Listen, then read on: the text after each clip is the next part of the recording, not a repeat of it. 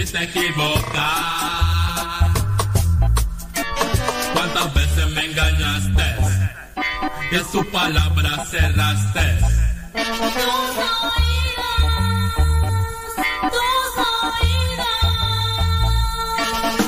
Hoy vuelves a mí arrepentido, dispuesto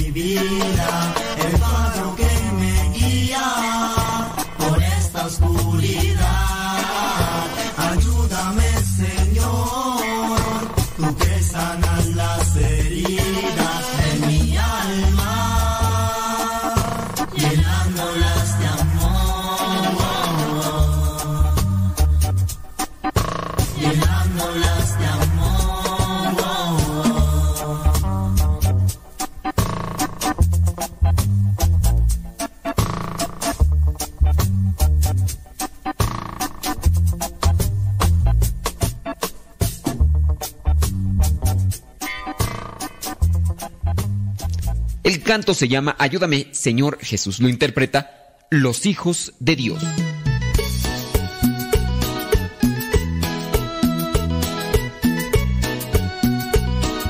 Sí, señoras, señores, muchísimas gracias. Qué bueno que están ahí en conexión con nosotros en este día. Les invitamos para que desde ya comiencen a darle compartir a la transmisión ahí por el Facebook. Ahí por Facebook y también por el YouTube. Si pueden y no es mucha molestia que pudieran ahí compartirlo en sus redes sociales. Ahí decirle a la gente, ay, que pónganse a escuchar este programa. Les puede servir, les puede ayudar en algo por lo menos para que... Esperando que podamos transmitir alegría. Porque de todo se puede. Gracias a los que nos siguen escuchando a pesar de que no les saludamos, porque sí hay, hay veces que dicen, ah, ¿para qué? Si no, no me saluda, yo quiero que me salude, y si no me saluda, yo no lo escucho. No. Gracias, muchas gracias. ¿De dónde nos escuchas? Recuerda que nos puedes mandar un mensaje directo a través del Telegram. A través del Telegram arroba cabina radio sepa. Recuerda que el Telegram es mejor que, que el YouTube. El Telegram es que mejor que el YouTube, que el WhatsApp, hombre. Ay, Dios mío. Ah. El Telegram es mejor que el WhatsApp. Porque tú puedes buscar canal. Tú puedes decir, ah, es que pues, casi nadie de mis conocidos tiene Telegram. Ok. El Telegram no solamente es para chatear. Es también para. pues, para mandar mensajitos. No, perdón, para buscar canales. Mira, por ejemplo, ahí tienes el canal de Telegram nuestro, donde te ponemos las laudes en audio, las vísperas, las completas, te ponemos canciones y así puedes buscar muchos, pero muchos canales que, que están muy, pero muy bien.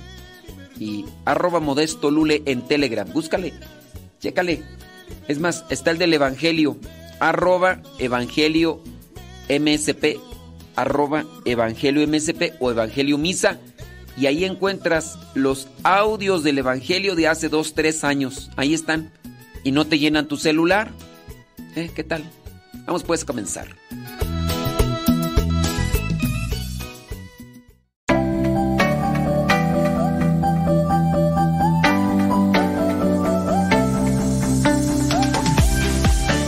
Momento de conectarte con el cura más cura de la radio católica. Conoce, diviértete, medita y reflexiona con Modesto Lula al aire. Modesto Lula al aire.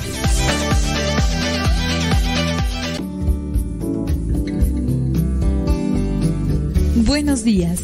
Iniciamos nuestra jornada poniéndonos en manos de nuestro Creador.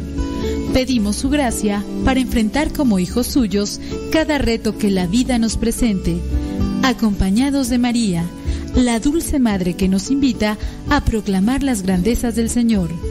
Camina con nosotros en radiocepa.com, emisora católica de los misioneros servidores de la palabra.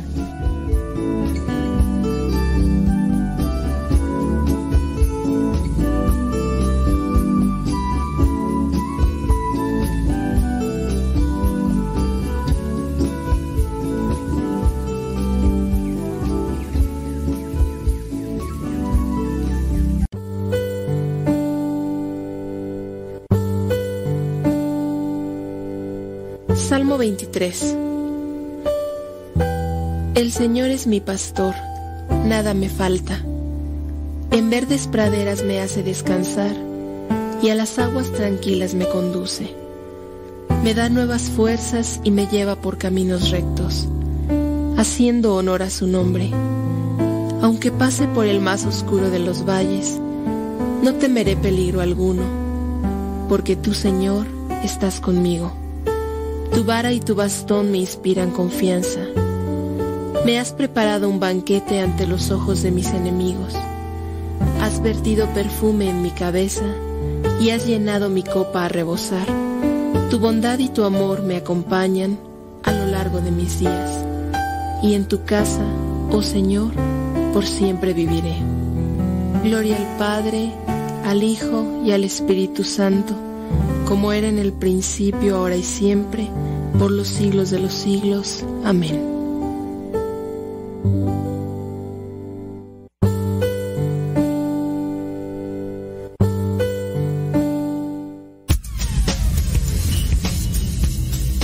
Dice el refrán que a Dios rogando y con el mazo dando.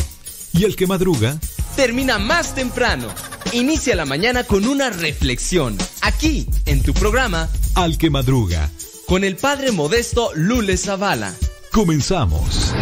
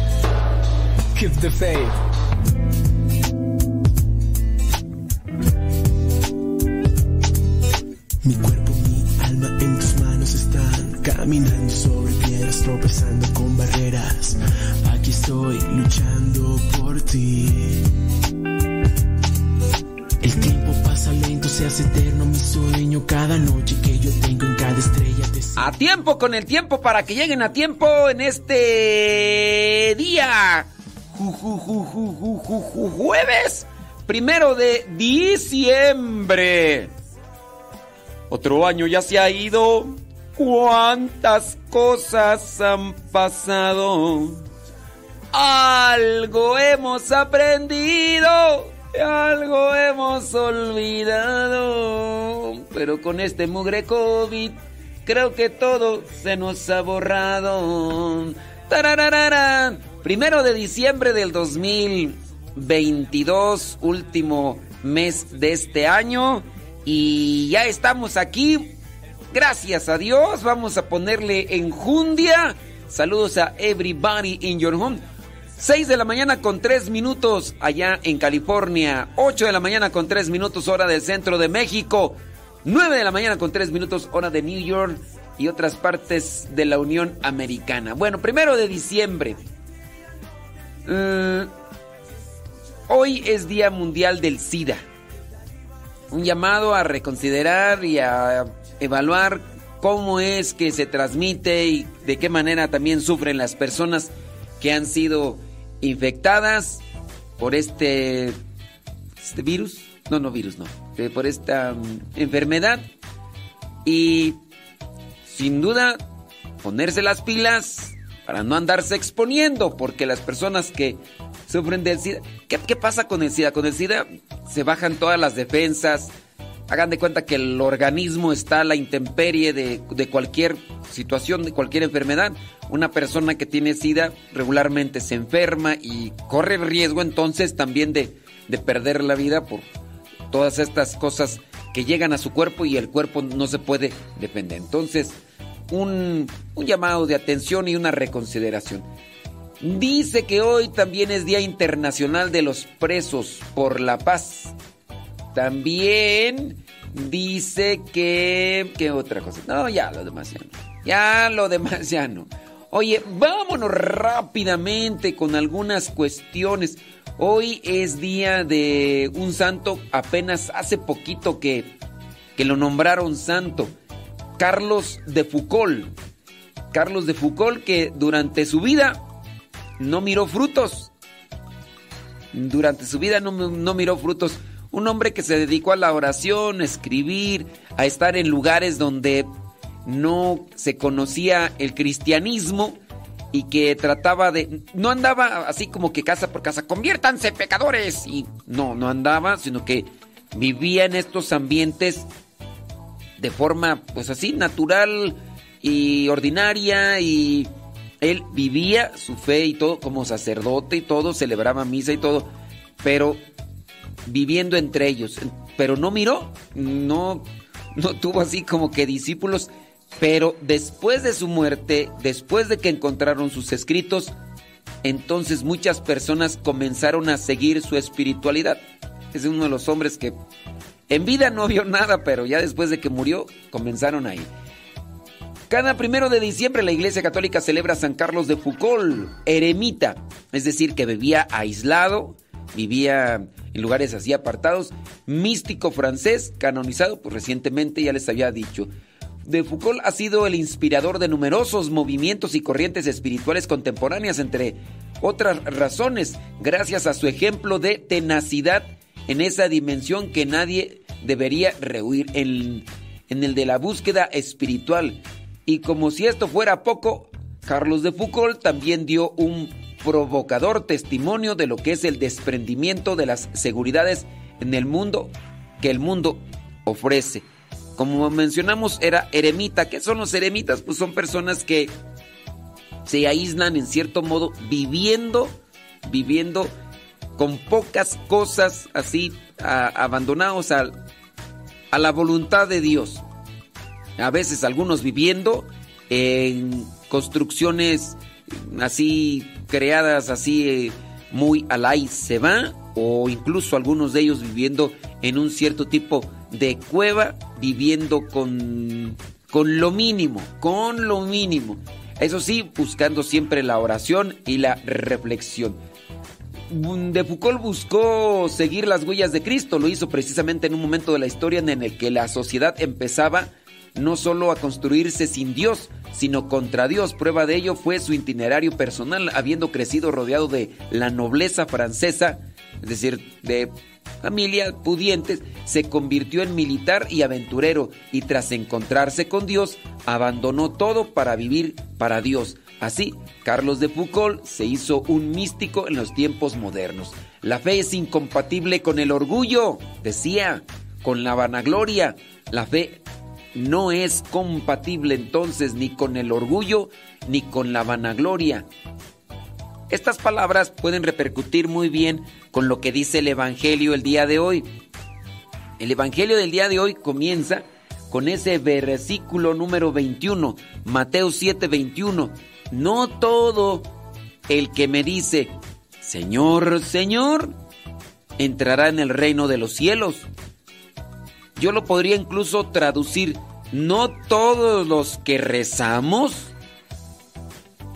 podríamos entrar en el reino de los cielos, porque todavía no está todo dicho. No todos los que somos quizá muy rezanderos podríamos entrar en el reino de los cielos. No todo el que me dice, Señor, Señor, entrará en el reino de los cielos. De ahí para allá, entonces, que tenemos que analizar. Sí, le rezamos a Dios, le rezamos a Dios, pero ¿cuánto de eso que nosotros rezamos lo estamos viviendo? Porque nada más le pedimos a Dios, nada más decimos Dios, pero con la forma de vida, más no. Entonces, la fe es incompatible con el orgullo. No, no, o sea, no. ¿Cómo puede ser posible que seamos personas supuestamente de fe, porque rezamos mucho, que traemos que el rosario, que traemos que el escapulario, y, y somos orgullosos o vanagloria? Andamos todavía de presuntuosos, andamos ahí queriendo llamar la atención, nos preocupamos más de nuestra estética que del alma, nos preocupamos más del qué dirá la gente de nosotros, voy a estar siempre boleando. No quiero decir con eso que nos veamos otro extremo de, ay, yo voy a traer, ahí no importa que mis zapatos estén ahí hasta con una manchita de huevo estrellado eh, que me comí, que cayó ahí, ay, ahí voy a, porque yo no me, yo vanagloria, no, pues tampoco no, ¿verdad? Pero hay gente que podría incluso preocuparse más en sus cortes de pelo a cada rato. A cada rato, tú dijeras, pues hay que cortarse el greñero, pues los que tienen, ¿no? uno ya que no tiene, pues ya. Pero hay unos que hasta la barba y se la pintan y hasta el cabello y, y a mí me ha tocado ver gente que dentro de la vida consagrada que cada rato cortes y cortes pelo. Digo, pues te la acabas de cortar hace, hace apenas 15 días, hombre. No, pero ya está grande, que no sé qué, que no sé cuándo. Y, y luego, no es que se vayan a cortar el cabello aquí con el hermano de formación. No, tienen que ir a esos lugares allá donde te cobran bien caro, nomás te cobran hasta por entrar si te cortaste el pelo, no te cortaste el pelo. Oye, yo digo, pues eso ya, ya no, hombre, pero bueno. Entonces, la fe es incompatible con el orgullo, con la vanagloria, con la soberbia, con la vanidad, con la envidia y un montón de cosas. Eh, ¿Quieres seguir escuchando más de este santo recientemente canonizado? Bueno, ahorita vamos a tratar de hablar de esas cuestiones y también relacionarlo con el Evangelio. ¿Tienes preguntas? Lánzanos tus preguntas, criatura del Señor, hoy día, jueves primero de diciembre, y ahorita vamos a tratar de responder.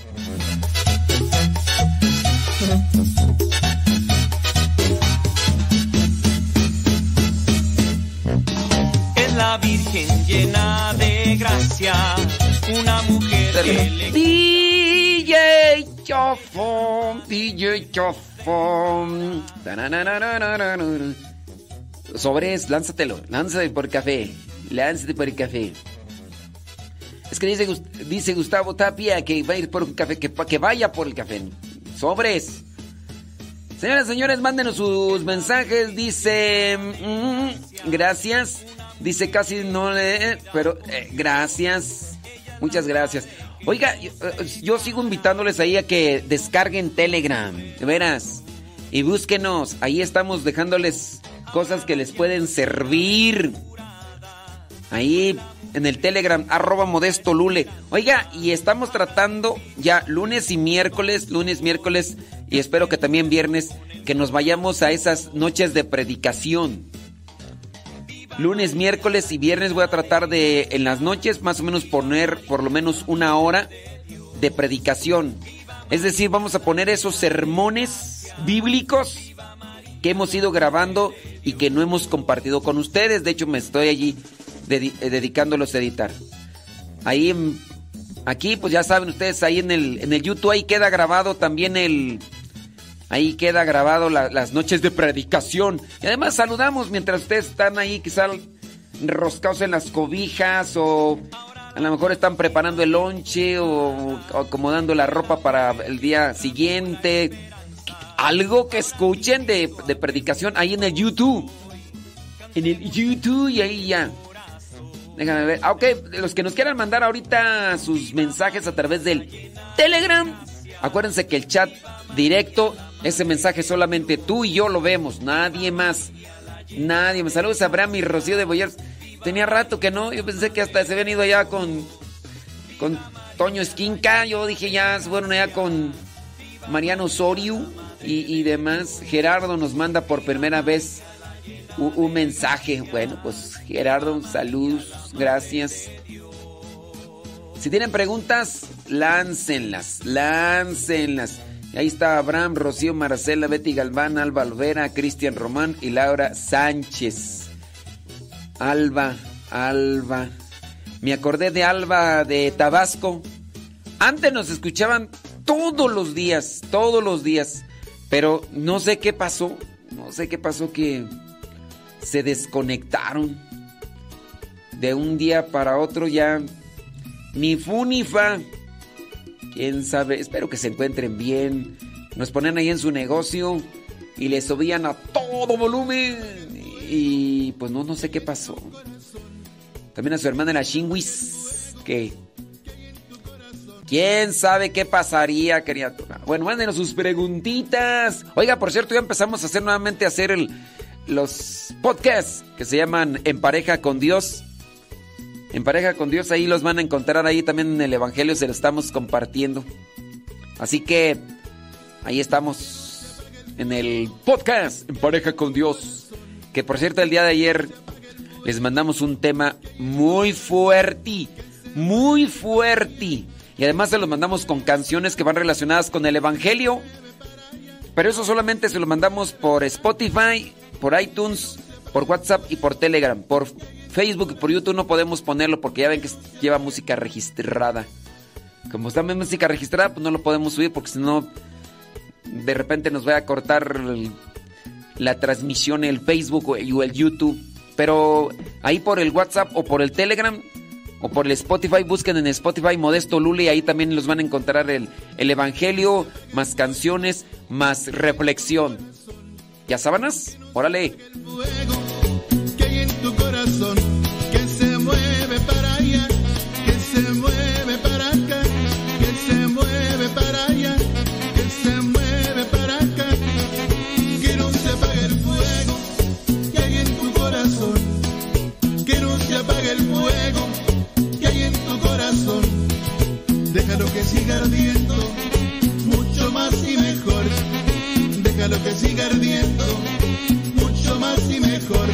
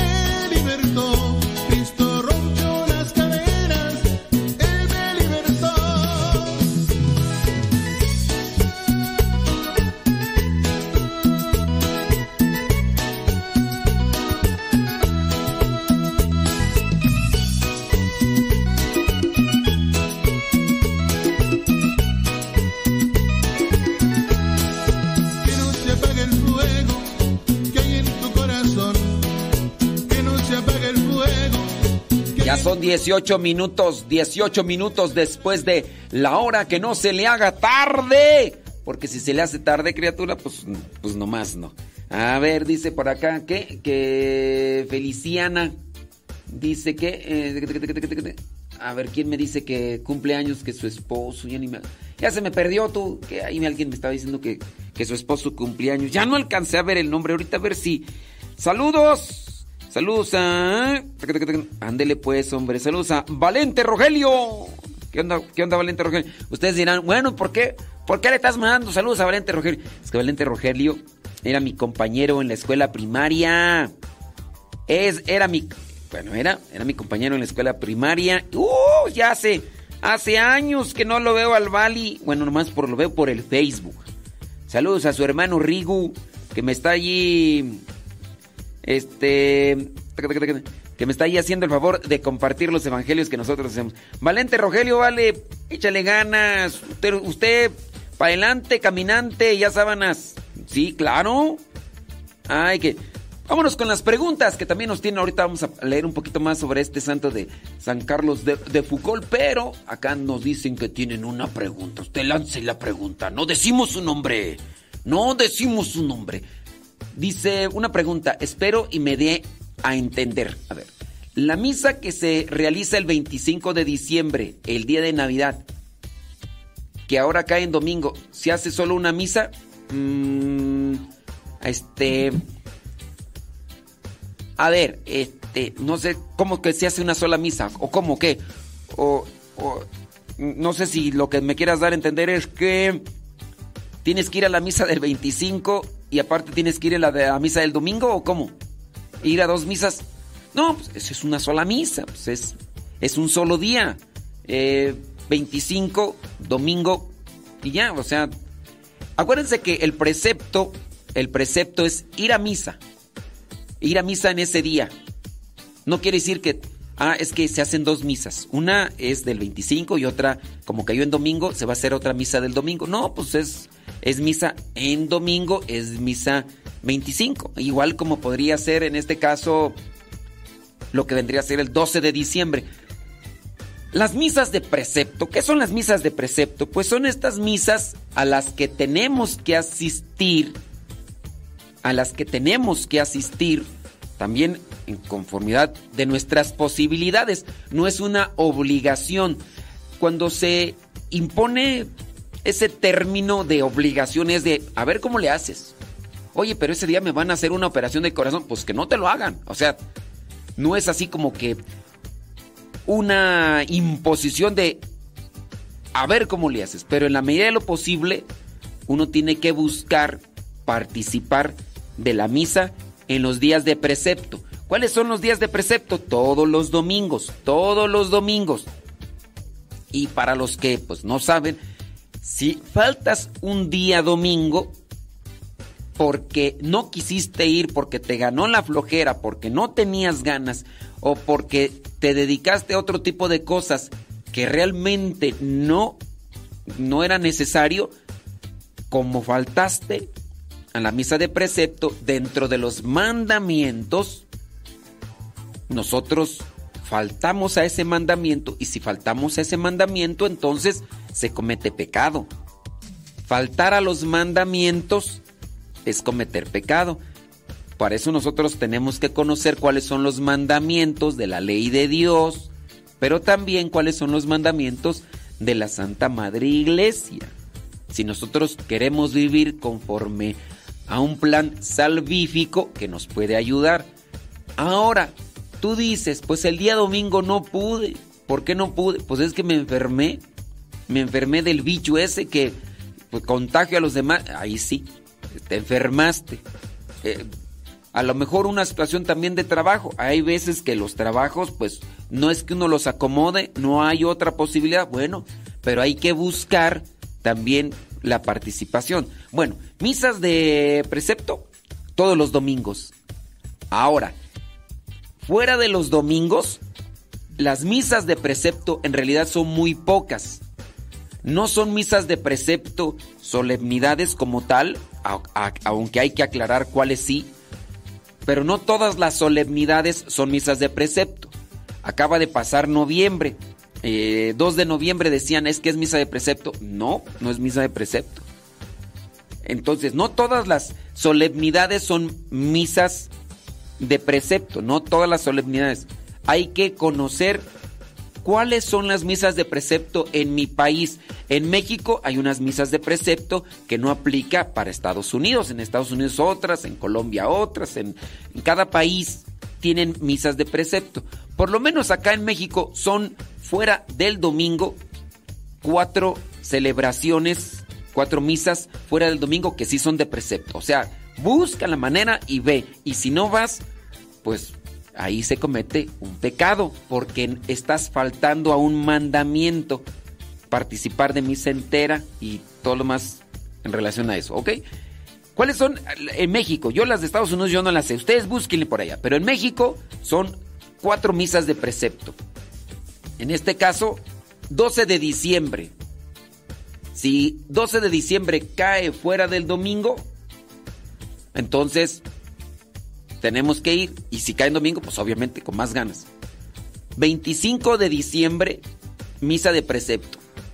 Dicen que ahora va a caer en, en domingo, ni me he fijado yo.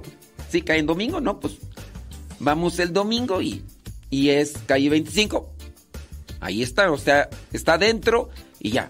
Y no es que se tenga que participar de dos misas, voy a la misa del 25, es la misma misa, o sea, el del domingo no son otras lecturas, no, es la misma misa. ¿Qué más? Eh, 12 de diciembre, en México, 12 de diciembre, 25 de diciembre y lo que vendría a ser el primero de enero, van tres. 12, 25, primero de enero, en tres. Y la otra, misa de precepto en México, es Corpus Christi. Solamente esas, solamente esas. Si te han dicho por ahí eh, que otras no. Entonces, si cae en domingo, pues ya. Ay, creo que el año pasado, el año pasado, en el. Sí, el año pasado, 2021, el 12 de diciembre cayó en domingo. Hoy va a caer en lunes, el 12 de diciembre. O sea, van los cambios. Cayó en domingo y listo. Entonces, ahí está. Bueno, señores, señores, mándenos sus preguntitas. Vamos a tratar de irles respondiendo poco a poco con calma y nos amanecemos. Son 25 minutos después de la hora. Cuando todo creía perdido me enseñaste lo que es el amor. Entraste a mis pensamientos, tocaste a mi corazón, hiciste realidad mis sueños, sin ti ya no sabría quién soy.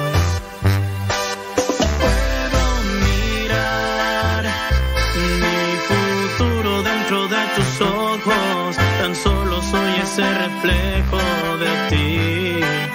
Quiero llevar mi locura más allá del cielo, tocarte y nunca alejarme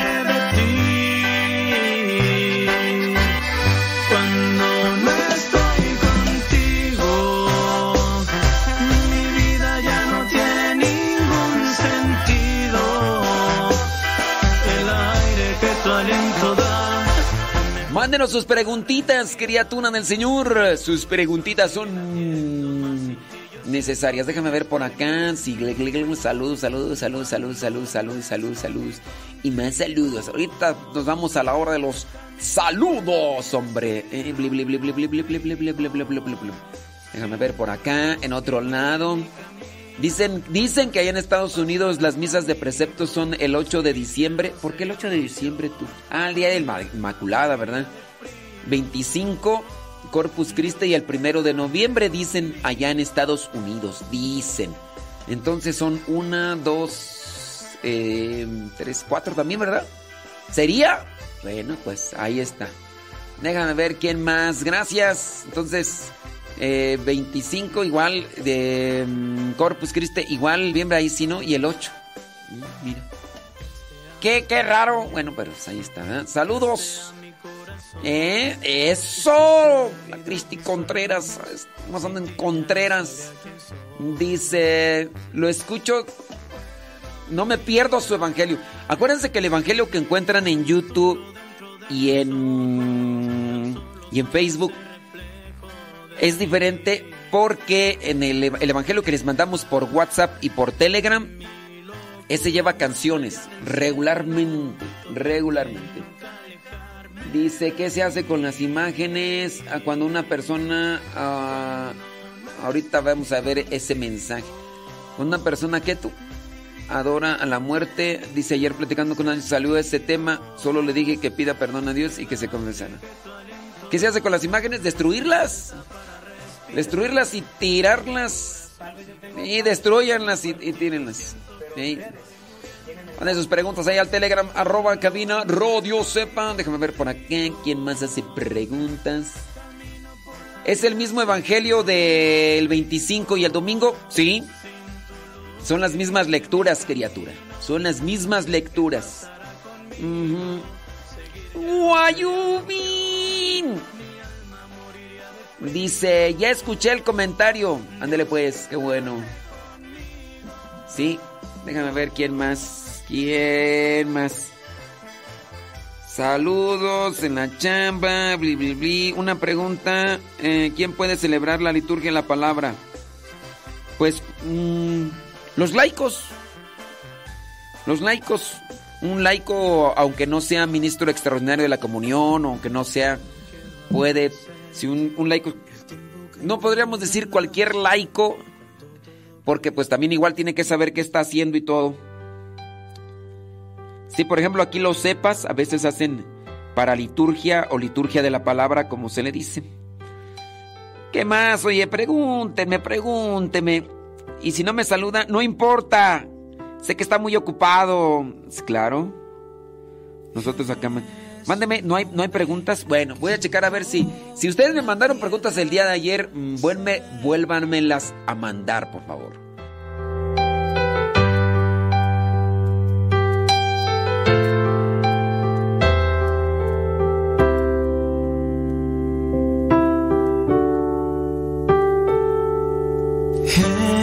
Es un hombre que soltó la piedra, se contiene, no se vengará. Es un padre que abraza a su hijo, lo perdona, no lo golpeará. Es la gente que enciende luces, que tiende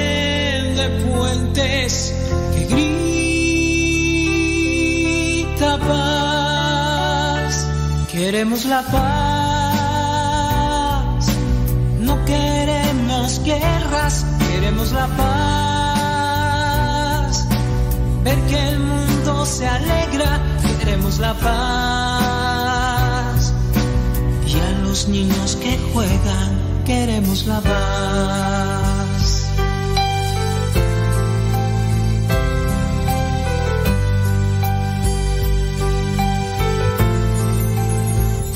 ¡Ay, Jesús de Veracruz!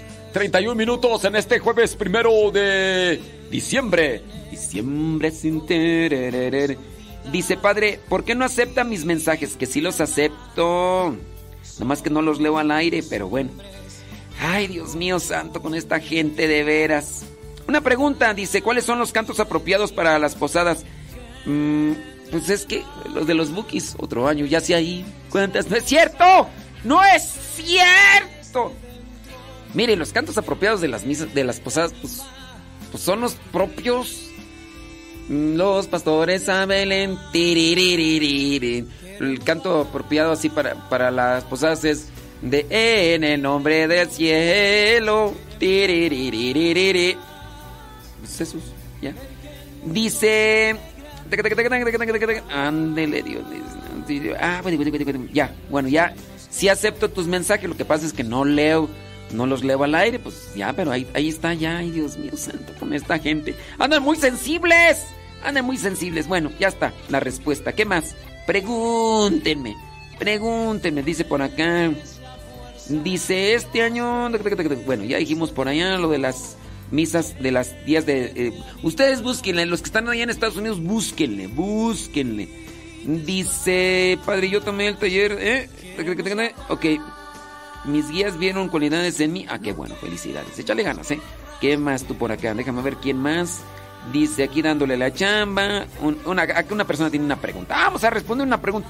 Pregunta, dice, ¿quién puede celebrar la liturgia la palabra? Es que donde yo vivo tenemos padre. Bueno, está un padre polaco, solo habla inglés y en español no hay. Y hemos tenido muchos problemas en nuestra parroquia porque no duran los padres. Algo les harán tú, algo les harán. Eh, bueno, eh, el padre es polaco y solo habla inglés. Eh, excuse me. Where are you living? In USA, México, El Salvador, Guatemala, Nicaragua, Honduras. Where? Sí se dice así. Where are you living?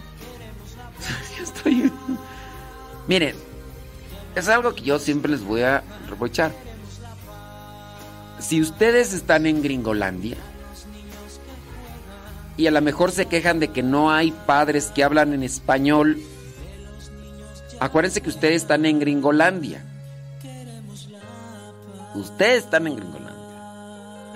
Your obligation is speak English because you are in other another country. So put attention, put your pilas, pónganse las pilas. Sí, pues es que si, si está- está- Estados Unidos, estoy en Polonia, aquí, puro polaco, ¿por, por qué hablan acá? Pol? Pues porque estás en Polonia. Aquí puro hablan puro ruso. Yo no sé por qué no hablan español. Estás en Rusia. Estás allá en, en Qatar. Yo no sé por qué aquí hablan puro árabe. Pues porque estás en Qatar. Yo pienso que el- ustedes deberían de poner ahí atención a esa cuestión y ahora, este, que por qué no hubieran los padrecitos ahí en esos lugares. I don't know. I don't know. Algo, algo está pasando por ahí, ¿eh? Y este, que quién puede hacer una celebración de la palabra, pues puede- la puede hacer un laico que ha sido capacitado. ¿Quién es un laico? Pues un bautizado. Un bautizado puede hacer eh, esa celebración, solamente que, pues bueno, se, tiene que capacitar para saber qué puede y qué no puede y, y ya. Un laico. Ah, no necesariamente tiene que ser un catequista, no necesariamente tiene que ser un, un ministro extraordinario de la comunión, no. Una celebración de la palabra o una paraliturgia la puede hacer un laico bautizado. Solamente pues hay que, hay que prepararse para que puedan realizar bien las cosas y no vayan a andar, allí diciendo cosas que no. Ah, dicen, me- ya me está corrigiendo la, la persona, dice que no se dice where are you living, sino where do you live. Ah, sí, thank you very much, thank you very much. Where do you live? And you say, okay, you're, you're, ¿qué iba a decir? Es que estoy pensando en español para hablar en inglés, no. Your obligation is speak English, okay, so if you are living in USA, please, uh, try to study uh, the, the English because it's your obligation. I think so. It's your obligation or it's not. Oh my wow, ¿qué tal? Llámelo. Shh, Échenmele. Yo también la regué.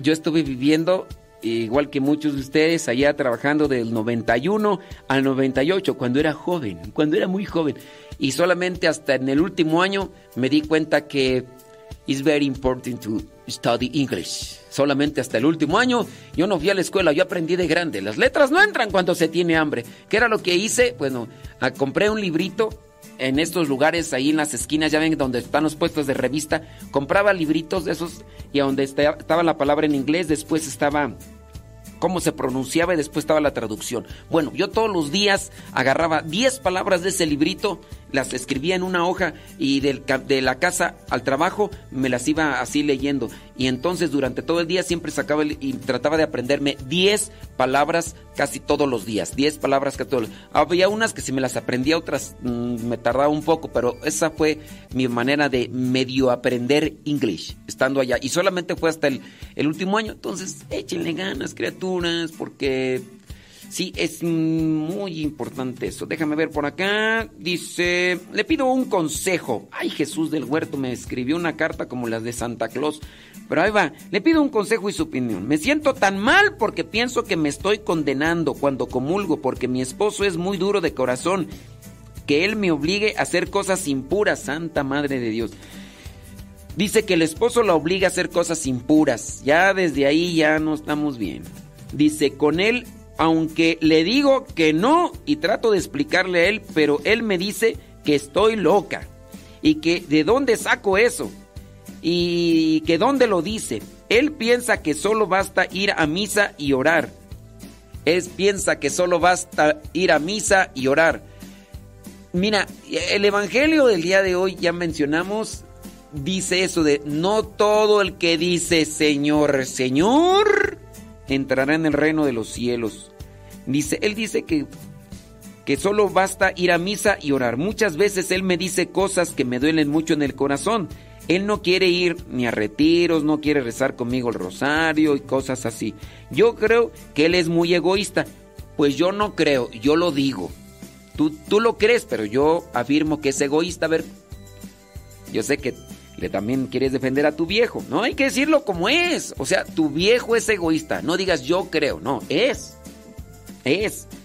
Porque mira, el hecho de que un esposo obligue a su esposa a hacer actos que, que, no están bien dentro de la intimidad solamente para saciar su, su ego, pues es egoísta. O sea, a ti no te gustan esas cosas, no lo dices bien, pero pues, pero no te gusta hacer este tipo de cosas, pero tu hijo te obliga. Estás tú loca, tú vas a hacer lo que yo diga. Ay, porque yo necesito saciar eh, mis instintos, porque... ¿Qué es eso? Tú, tú dices que tú crees que tu viejo es egoísta. No, yo te digo que tu viejo es egoísta. A ver, Dice, él no quiere ir retiro, dice, mm", y tiene miedo, dice, abrir su corazón a las cosas de No, no tiene miedo. Aquí no es tener miedo, aquí lo que pasa es que no quiere dejar de seguirse revolcando en sus apetencias. Dice, la otra razón que creo que me estoy condenando, aquí tú también estás mal. No te condenas tú por lo que estás haciendo que no quieres hacer. Aquí, pues sí, también igual tú no has sabido colocar un alto porque a lo mejor tienes miedo de perder al viejo y otras cosas más. Eh, dice, mm, la otra razón que yo creo que me estoy condenando porque tengo un... Ok, aquí es que tienes un dispositivo para prevenir embarazos, ya que él no apoya, dice, para nada el método natural. Y él me ha dicho que no, que no más hijos, ya que tenemos cuatro. Y él me ha dicho que hay que que hay me veo sola si salgo embarazada. Hasta te amenaza. Y tú piensas, tú crees que es egoísta. No, hombre, criatura, pues ahí se ve que es egoísta. Dice, él no trabaja conmigo. Él es muy impaciente. Uh, todavía. Y él tiene miedo a tener más hijos. Bueno, tenemos que ir a una pausita, señores. Ahorita sigo leyendo esta carta a ver qué más sale.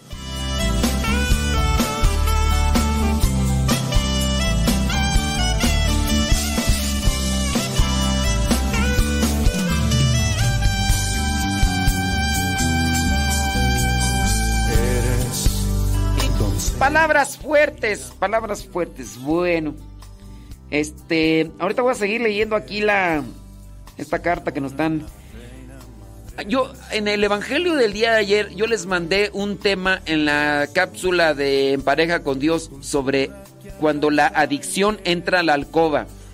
Y ahí pues yo sí hablé hablé las cosas pues como son, como esas adicciones despersonalizan, deshumanizan al ser humano. Llámese la adicción de la droga, llámese la adicción del alcohol, llámese la adicción del sexo. Despersonalizan a la persona, deshumanizan, denigran, es decir, le quitan la dignidad. Un hombre movido por sus impulsos, un ser humano movido por sus impulsos, pierde lo que vendría a ser su, su imagen. Una persona que ya está movida por sus impulsos tiene comportamiento más a la cuestión animal y no la del ser humano que se debe dejar llevar por el raciocinio, por la voluntad, por la bondad y la caridad. Y hay personas que no aceptan. Hay personas que no aceptan y están ahí. Y ahí se mencionó en algunas estadísticas que dan a conocer que persona que tenga adicción a mirar esas imágenes y esos videos, muy seguramente ya cayó en la infidelidad genital. Porque la infidelidad mental ya la hizo. La infidelidad mental ya la hizo. Y muy posiblemente esas personas que tienen adicción, que no pueden dejar pasar un día sin estar mirando esas cosas y nada aquí y allá, ya cayó en la infidelidad genital. Y si te dice que no, porque hay gente que dice, no, ya lo voy a dejar, y, y pasa un tiempecito, se descuidan y los vuelven a agarrar en la maroma. Y otra vez, no, sabes que lo voy a dejar, que no qué, que no. Y los vuelves a agarrar en la maroma. mm. Así, bien seguro, ya. Ya. No, pues sí. Bueno, pues son cosas ¿verdad? las que se deben de atender porque si no van degenerando, van ensuciando, van perjudicando al, a- al matrimonio, la familia y eso pues, ay Dios mío, bueno, vámonos una ahorita. Eres tú, dulzura que abraza el bien, ternura que hace florecer en las almas bondad y humildad. Eres tú, nuestra madre regalo de Dios, que por meses tu seno llevó la alegría de la salvación. Virgen, sensible, apacible, eres virgen. María auxiliadora, eres Consoladora, intercesora, eres tierna. Adoradora, del bien dadora, eres tú. Eres tú, nuestra madre modelo de amor flor que el cielo se escogió, pues la aurora de ti nació.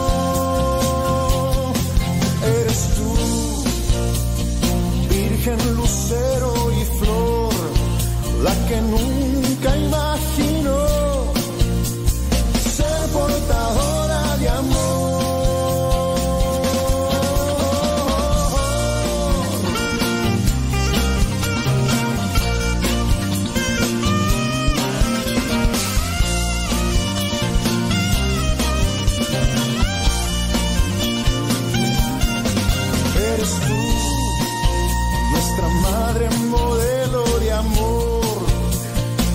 flor que el cielo se escogió, pues la aurora de ti nació. Eres tú, virgen lucero y flor, la que nunca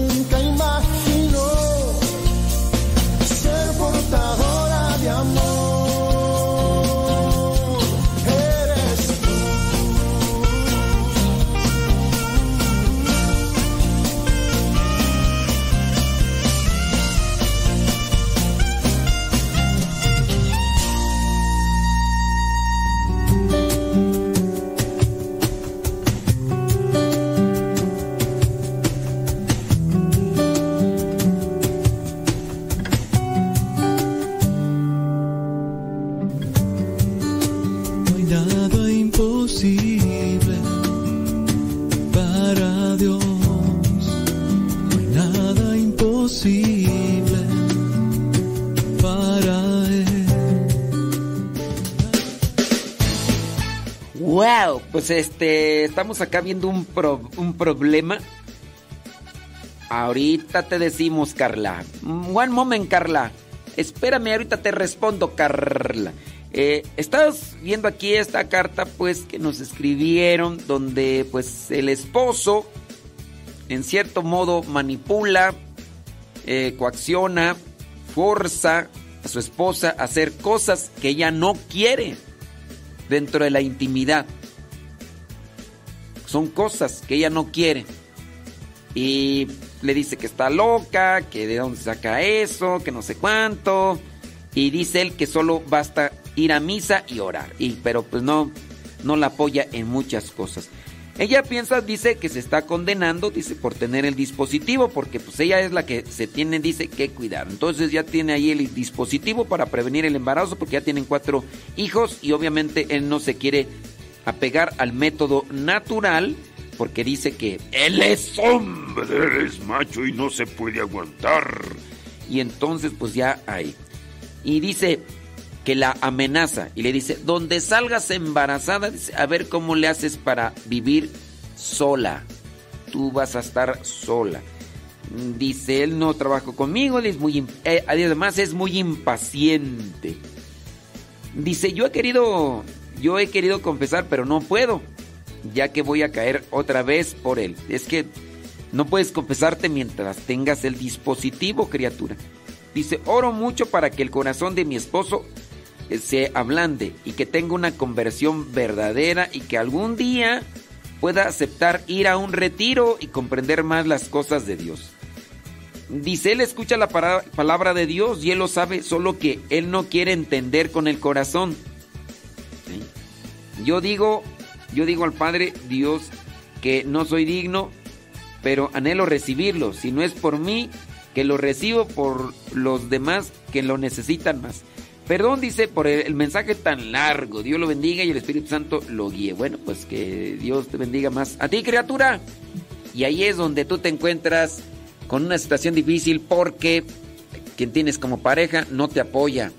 Y no es de solamente apoyarte en ayudarte con los niños o los quehaceres, sino no te apoya en otra cuestión porque puede más la apetencia del placer carnal que otra cosa.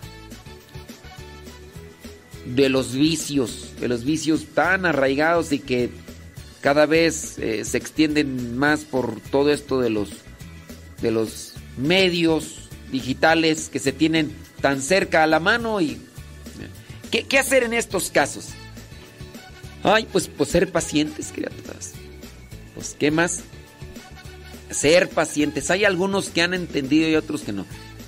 Una de las cosas sí que se pone aquí todavía más difícil es que en la medida en que nosotros nos cerramos a la verdad, en la medida que nosotros nos cerramos a la reflexión y nos hundimos más en el vicio, nos hundimos más en las cosas que ensucian el alma, en la medida en que nos cerramos a la verdad y que nos adentramos más a los vicios, póngase en este caso el de la lujuria, el corazón se hace más duro, el corazón es más insensible. Es decir, que lo que ahorita estás sufriendo, lo vas a sufrir en un grado todavía más con el paso del tiempo. Porque en relación al pecado, también la persona se hace más dura, más insensible. En la, en la relación al pecado, es decir, cuando la persona se deja llevar más y más y por esta cuestión de, de la pasión desordenada, de los deseos desordenados, la persona se hace más insensible. Y tú dices que es muy desesperado, o sea que no es, no es paciente. Bueno, pues con el paso del tiempo ya no solamente será impaciente, el pecado te lleva a amargarte, a frustrarte y obviamente tendrás una persona no realizada, porque el pecado te da placer, pero también te da la infelicidad. Después de que sentiste el placer, viene un vacío, viene una insatisfacción, viene una frustración y con el paso del tiempo viene una amargura. Las personas que regularmente andan metidas en estas cuestiones de pecado desordenado y que no aceptan, con el tiempo se amargan. Buscarán siempre estar a la defensiva, enojándose cuando escuchan algo que va en su situación como una amonestación, buscarán defenderse. Entonces estarán así. Disculpen la expresión, pero como estos animalitos que han sido violentados constantemente. Estos animalitos de la calle que han sido pateados, han sido lastimados, entonces a todos les quieren ladrar, no nadie se les puede acercar porque están solamente a la defensiva, tanto, tanto así que por su situación. Pues bueno, estas personas que viven sumergidas en las pasiones desordenadas, y que han recibido constantemente señalamientos de que no está bien, van a estar siempre mordiendo, defendiéndose, enojados. Y, y, y no es una persona feliz a pesar de que su refugio siempre sea el pecado o la pasión desordenada. Chéquele por ahí. Si encuentra por ahí una persona amargada, frustrada, algo ha de haber con relación al pecado que no quiere aceptar y que cada vez se hunde más. Se tiene que trabajar mucho en la sabiduría y en el amor a Dios y en la caridad para poder llegar y entrar en su momento y, y hacer que la persona haga una conversión, haga un cambio de pensamiento, de actitudes, para que después se dé la transformación. Pero pues, si no, ay, tan tan difícil estas situaciones. Déjame ver por acá, señores, señores. Dice, quiero un consejo. Yo estoy en una situación no muy buena, no sé qué hacer. Dice, estoy juntada, dice, con el papá de mi hijo. Estoy casada por lo civil, estoy con él desde hace 20 años, el cual no quiere casarse por la iglesia. Y yo sé que no está bien. Él no tiene los sacramentos, ni uno, y le digo que los haga y no quiere. Él tiene un corazón duro, muy duro, no quiere ir a misa, nada, no quiere saber nada de la iglesia. Yo siento que ya no lo quiero. Yo sí estoy sirviendo en la iglesia. Dice, pero no sé qué hacer, yo no puedo comulgar, pero eh, también en estos 20 años juntos, él me ha engañado con dos, con mujeres, hasta ahora lo hace y le digo, y él me dice que no lo acepta lo que hace. Yo ya no sé qué hacer. Pero también ahora ya encontré un amigo en la iglesia que me aconseja lo que, que lo deje y que él se casa conmigo para... Mira, si ya no lo quieres, ¿para qué quieres casarte con él? Si ya no lo quieres, ¿para qué te quieres casar con él? ¿Solamente quieres casar con él por la relación que tienen con el hijo? Además, pues, él no camina por el mismo lado. Pues, digo, no está, están casados por el civil, ya tiene 20 años. De él ya dice que ya siente que no lo quiere. Además, él la, la engaña con otras mujeres. Digo, ¿para qué se quieren casar con alguien que no las quiere? Digo, ya tienen 20 años. Me imagino que ya el hijo que tienes no ha de estar chiquito. Y si está chiquito, pues, pero si ya está grande, ya. Digo, ¿cuál es la cuestión? A veces, ¿sabes qué es lo que ate a las personas? Estar a otros, las cosas materiales. Pero por estar queriendo ahí salvaguardar las cosas materiales, cada vez te haces más infeliz. Vives frustrada, vives amargada, vives enojada. Digo, ¿para qué quieres casarte con alguien que sabes que no te ama y que tú ya no lo quieres? ¿Por qué? Analízalo, analízalo y busca sobre todo estar bien con Dios. Busca estar sobre todo bien con Dios. Y de ahí para allá vendrán otras cosas mejores. Cuando el pueblo alaba a Dios suceden cosas, suceden cosas maravillosas. Cuando el pueblo alaba a Dios suceden cosas, suceden cosas maravillosas. Los ciegos ven,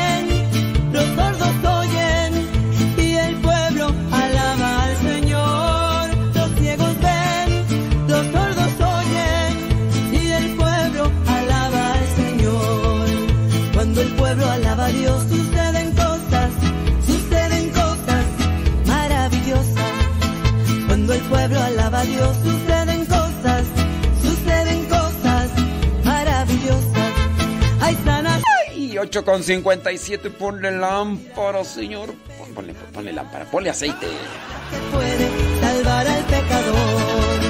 Una mirada de fe, una mirada de fe es la que puede salvar al pecador.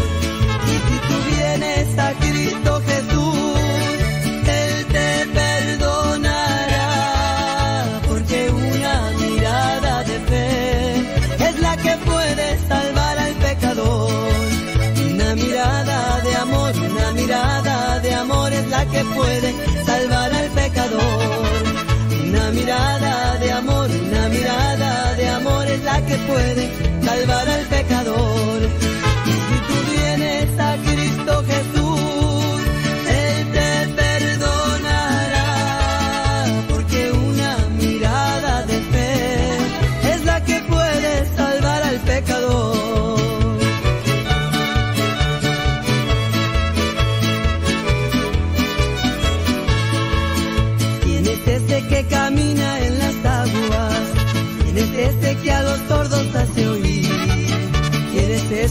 los muertos resucita.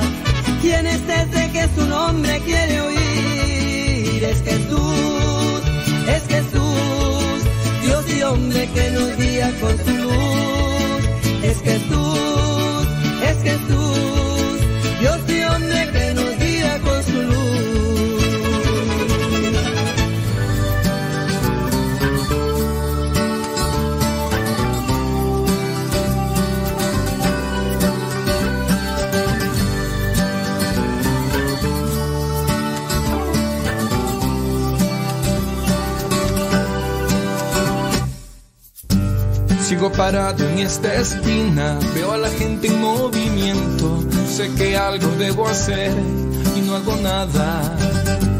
Solo miro incongruencias, hambre y gula conviviendo, sé que algo debo hacer y no hago nada. Sé que tengo solo una vida, estar parado me desespera. Es como hundirse en el ojo del huracán. Vamos Jesús a caminar, tu compañía hace el viaje feliz. Vamos Jesús, no hay tiempo ya, cambia mi vida y te seguiré. Te seguiré. La persona que nos mandó esta situación de que, pues bueno, está viviendo con el esposo en lo civil, con el padre de su hijo. No sé cuántos años tenga su hijo, so- solamente al parecer tiene uno. Son 20 años, pues él, pues no los sacramentos, ya la ha engañado y cosas así por el estilo. Ahora, eh, esta persona dice pues que qué hace, porque tiene un amigo en la iglesia y el amigo en la iglesia le dice que él sí se quiere casar con ella. Y me pregunta entonces, dice, pero el amigo, ¿qué me aconseja? ¿Que lo deje? O que si nada más es tu amigo, a lo mejor él te da o te dice cierto tipo de cosas que tu esposo no te dice. Y por eso te sientes a gusto. Aquí la cuestión es que no digas, voy a dejar a mi esposo para casarme con, con el amigo que ya encontré allá en, en la iglesia. Yo lo que te diría es, arregla primero tu situación con, con tu esposo, sí, por lo civil, con el padre de tu hijo. Arregla mejor primero esa situación. Trata de arreglarla bien, toma una decisión, qué es lo que quieres hacer y todo. Y yo no te diría, sí, vete a casar con tu amigo porque tu amigo te dice que él se quiere casar contigo. Una, no sé qué tanto conozcas a tu amigo, pero tampoco, tampoco te creas todo lo que te dice tu amigo de la iglesia. Porque tu amigo de la iglesia podría decirte, ¿sabes qué? Este, pues, este, cásate conmigo. Y tú dices, yo sí me caso con él, pero a veces también, igual dentro de la iglesia, se pueden encontrar lobos con piel de oveja.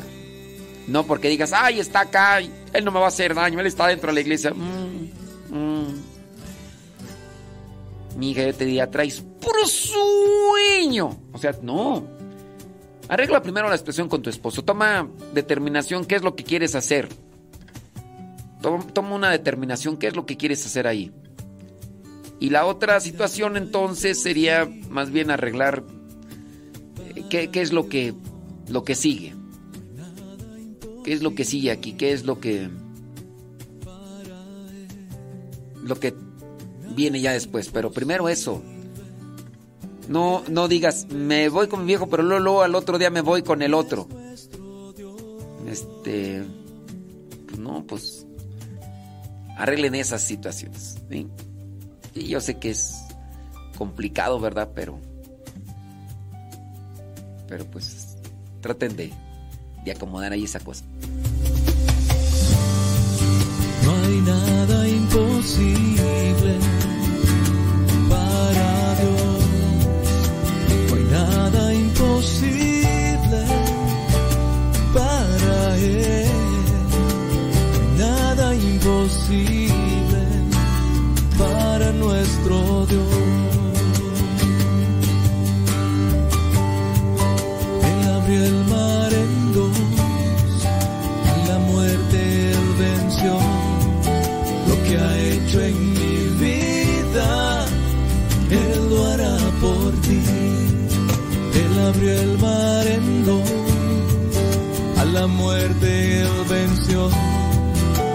Que ha hecho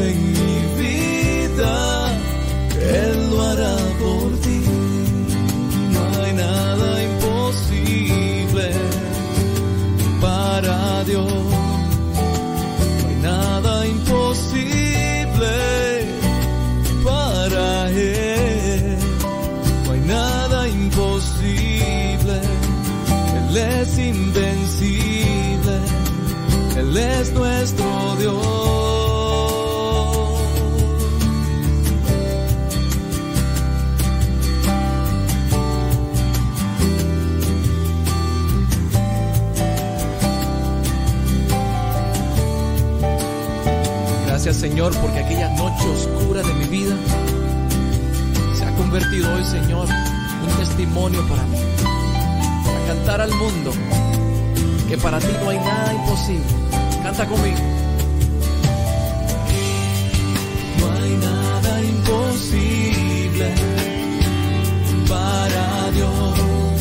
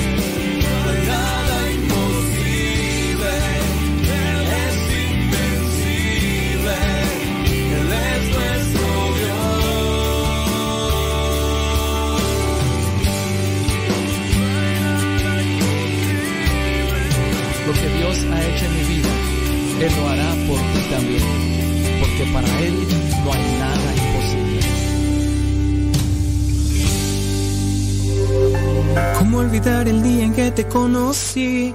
Nuestras almas se encontraron. El podcast En pareja con Dios presenta cinco señales de la manipulación invisible. Hoy Dios une nuestras vidas y nos da su bendición. Muchas personas han sido víctimas de algún tipo de manipulación sin estar conscientes del daño emocional que les puede ocasionar. Como es invisible y poco persuasible, se cae fácilmente en ese juego controlador. La manipulación invisible puede darse de distintas maneras, ya que su objetivo principal es que las personas hagan lo que el manipulador quiere, poniendo en marcha estrategias para inducir al otro a que piense, sienta o actúe sin darse cuenta. Ahora bien, en todos lados somos víctima de la manipulación, ya sea en temas de política, religión o inclusive dentro de las relaciones interpersonales. Puede ser que estés siendo manipulada o manipulado por tu pareja, por tus hijos, por amigos, jefes, coordinadores y otras personas. ¿Qué daños emocionales provoca la manipulación invisible? Sentirse culpable en todo momento cuando haces o no determinada cosa es una de las consecuencias. Sentirse culpable. También sientes que tienes el deber u obligación de cumplir los deseos de la persona. De lo contrario, tú serás el responsable de su infelicidad. Otro daño emocional es no saber poner límites y dejar que tu opinión no valga nada. Por ello, te sentirás inferior.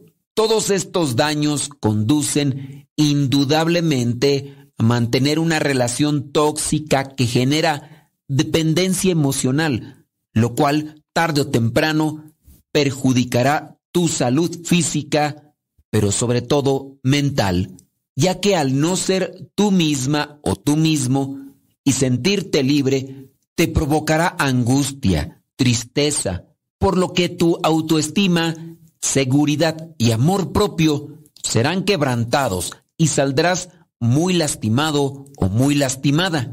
La pregunta, ¿cómo se manipula invisiblemente? Número uno, cuando te dicen, no soy feliz por tu culpa. Los manipuladores, por lo regular, hacen sentir a sus víctimas culpables de su infortunio e infelicidad. Con sus chantajes emocionales pueden hacer lo que sea para salirse con la suya, aunque la víctima no esté de acuerdo. Por lo general, suelen utilizar frases como, si no lo haces me voy a enfermar, sabes que tengo la razón, yo nunca me equivoco. Entre otras, ellos recurren a la victimización frecuente, utilizando tal vez algún trauma o defecto para justificarse si es que no se hace lo que ordena. Número dos, de cómo se manipula invisiblemente. Dicen, si no me haces caso, me voy y nunca me volverás a ver. Los manipuladores siempre utilizan amenazas para provocar en sus víctimas miedo y angustia, ya que tratarán de prever el peor final posible como consecuencia de alguna de las conductas de la víctima. Estas amenazas también pueden ser sarcasmos con tal de que se haga lo que ellos quieren. Por ejemplo, un manipulador puede decir que la comida te quedó deliciosa sin realmente serlo. O pueden decir que nunca les prestas atención y por eso ya no te va a contar nada. Fórmula número 3 que se utiliza para la manipulación invisible. Dicen, será mejor que yo lo resuelva. Un manipulador nunca dejará que tú opines o que te expreses o que tomes decisiones. Usualmente quieren tener el control de todo lo que haces, piensas y sientes. El no nunca deberá ser pronunciado y escuchado por ellos, porque de lo contrario se desatará una guerra de poder en la cual posiblemente la víctima será el perdedor. Tal vez puede ocurrir que te dejen opinar, pero al final se hará lo que ellos quieren, porque te darán excusas o justificaciones para que cedas y seas sumiso o sumisa. Recurso número cuatro para la manipulación invisible. Hay muchos, pero muchos halagos. Los expertos manipuladores comenzarán sus estrategias con halagos para convertirse en personas confiables. Su comportamiento siempre será extraordinario ante los ojos de la víctima, haciéndole creer que es una persona que se preocupa por los demás, que es empática, honesta y humilde. Desafortunadamente, después de halagar a sus víctimas, las cosas comienzan a cambiar porque ya saben que tienen toda la confianza esperada. En caso de hacer algo que tú quieres y no respetas sus ideas, será posible que te diga que no puedes pensar mal porque es una persona sincera, pero poco a poco el encanto se va a transformar en oscuridad, pues solo se dedicará a dar órdenes para controlar todo. Estrategia número 5 del manipulador invisible. Es un buen conversador. Los manipuladores son audaces para entablar buenas conversaciones, para que así sus víctimas hagan lo que ellos quieren. Podríamos decir que son buenos para el verbo, porque con sus pláticas irán envolviendo a su víctima, haciéndole creer que lo que dice es verdadero y no hay más opciones ni alternativas. Ahora bien, estas señales pueden ser de utilidad para evitar caer en manos de gente manipuladora. Sin embargo, te recomiendo comenzar a recuperar tu amor propio, seguridad y confianza en ti mismo, en ti misma, pues no deberás poner límites, sobre todo cuando ya te han herido bastante y no te dejan ser como tú eres. Te invito a reflexionar sobre el tema, trabajar en tu confianza y en caso de poder con los sentimientos de culpabilidad, te recomiendo pedir ayuda a un especialista. Recuerda que lo más importante eres tú. Deja los miedos, la angustia y comienza a tomar decisiones siempre pensando en tu bienestar físico y emocional. Meditar la palabra de Dios, orar, reflexionar, te ayudará para aclarar tus ideas. Y si eres tú una de estas personas que suelen manipular a los demás, ojalá abandones este tipo de conducta, porque así no debe de comportarse un seguidor de Cristo. Y así tampoco debe de comportarse una persona que dice amar a quien está manipulando. Es un consejo que te doy, porque el padre Modesto Lule soy. Recuerden que sí se puede en el matrimonio llegar a la santidad, pero hay que hacerlo en pareja con Dios. Cada uno con su propia historia, con sus defectos y virtudes. Distintos sueños, pero mismo ideal. Inmensamente amarnos por la eternidad. Desde aquel día no dejo de pensar en ti. Cada detalle tuyo me cautiva. Te convertiste ahora en parte de mi ser. Aún no sé muy bien qué fue lo que pasó. Solo sé que yo te amo.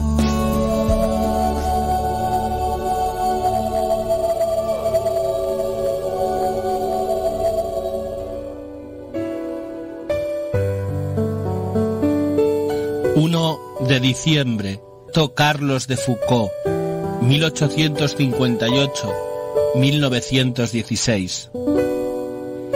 Carlos de Foucault, hermano Carlos de Jesús, nace en Francia, en Estrasburgo, el 15 de septiembre de 1858.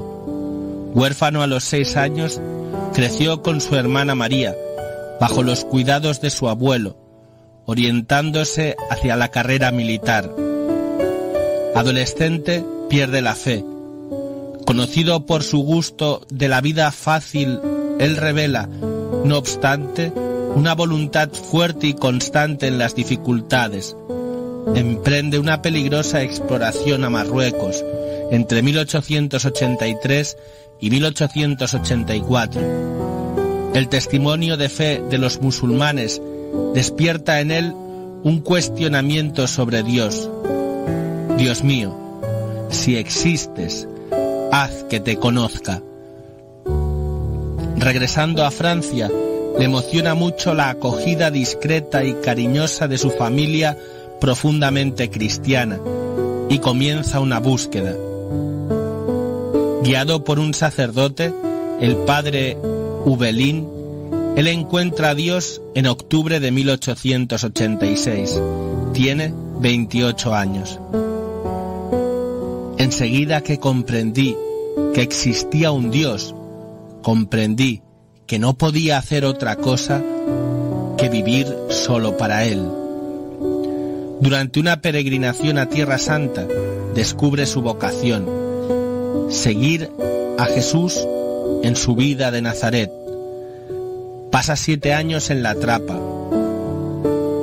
Primero en Nuestra Señora de las Nieves, después Akbes en Siria. Enseguida después él vive solo en la oración y adoración cerca de las Clarisas de Nazaret. Ordenado sacerdote a los 43 años, parte al Sáhara. Primero Beni Aves, Después Tamanrasset, en medio de los tuaregs del hogar. Quiere ir al encuentro de los más alejados, los más olvidados y abandonados. Quiere que cada uno de los que lo visiten lo consideren como un hermano, el hermano universal. Él quiere gritar el Evangelio con toda su vida, en un gran respeto de la cultura y la fe de aquellos en medio de los cuales vive. Yo quisiera ser lo bastante bueno para que ellos digan, si tal es servidor, ¿cómo entonces será el maestro? En el atardecer del primero de diciembre de 1916 fue matado por una banda que rodeó la casa. Siempre soñó compartir su vocación con otros.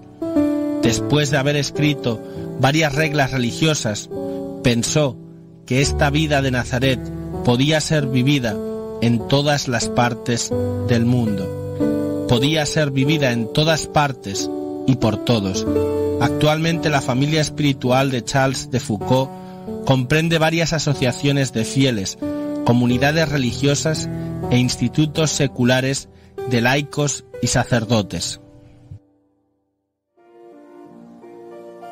Oración de abandono del Beato Carlos de Foucault. Padre mío, me abandono a ti. Haz de mí lo que quieras.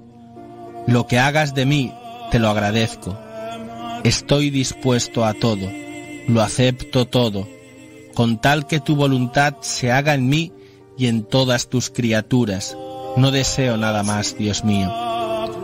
Pongo mi vida en tus manos, te la doy, Dios mío, con todo el amor de mi corazón, porque te amo y porque para mí amarte es darme, entregarme en tus manos sin medida, con infinita confianza, porque tú eres mi Padre. Amén.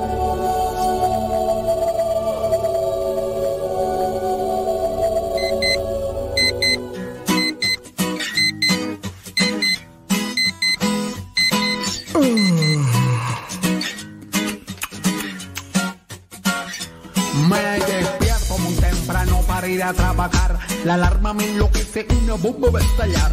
Tengo mucha hambre, quiero desayunar. Estoy ya retrasado, me tengo que marchar. El bus está que explota, quiere reventar. Llego retrasado, me comienzan a apuntar. Mi jefe se enoja, me amenaza con echar. ¿Qué puede ser peor? ¿Qué puede ser fatal? El día recién comienza y todo me sale mal. Pero mi no la podrán borrar. mi sonrisa no la podrán quitar. Porque yo me río, yo sonrío, en ti confío. Porque yo me río, yo sonrío, en ti en ti confío. Porque yo me río, yo sonrío,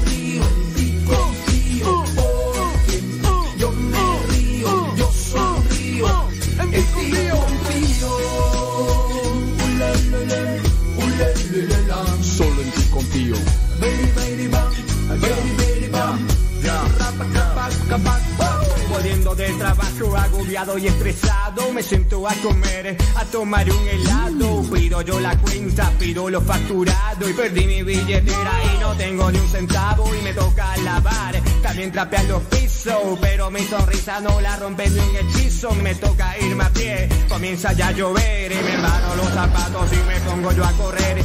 Sigo sonriendo, sigo caminando Porque soy feliz, aunque me esté mojando. Ya, ya, ya Aunque me esté mojando Porque yo me río, yo sonrío, en ti confío. Porque yo me río, yo sonrío, en ti confío yo. Porque yo me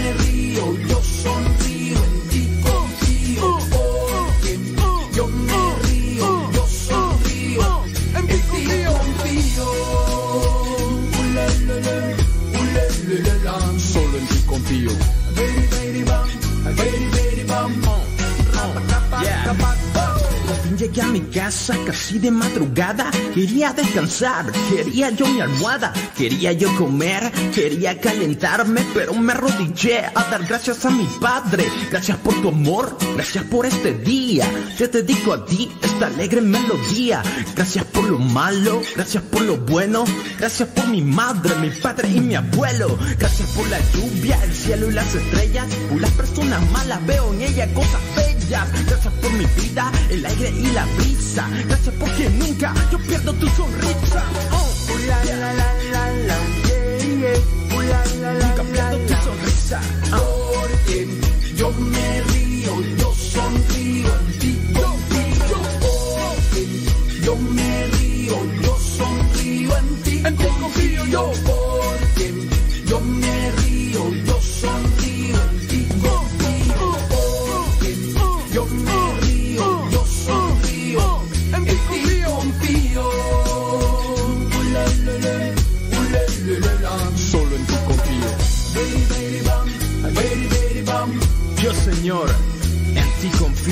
y de lo malo me río.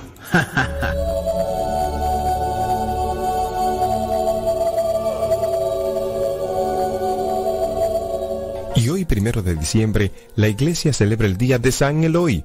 Escuchemos qué podemos aprender de su vida. Eloy, o eligio, que es lo mismo, significa el elegido, el preferido. San Eloy fue el más famoso orfebre de Francia en el siglo VII. Orfebre es el que se dedica a labrar objetos de plata o de oro. Dios le consiguió desde muy pequeño unas grandes cualidades para trabajar con mucho arte el oro y la plata. Nació en el año 588 en Limoges, Francia.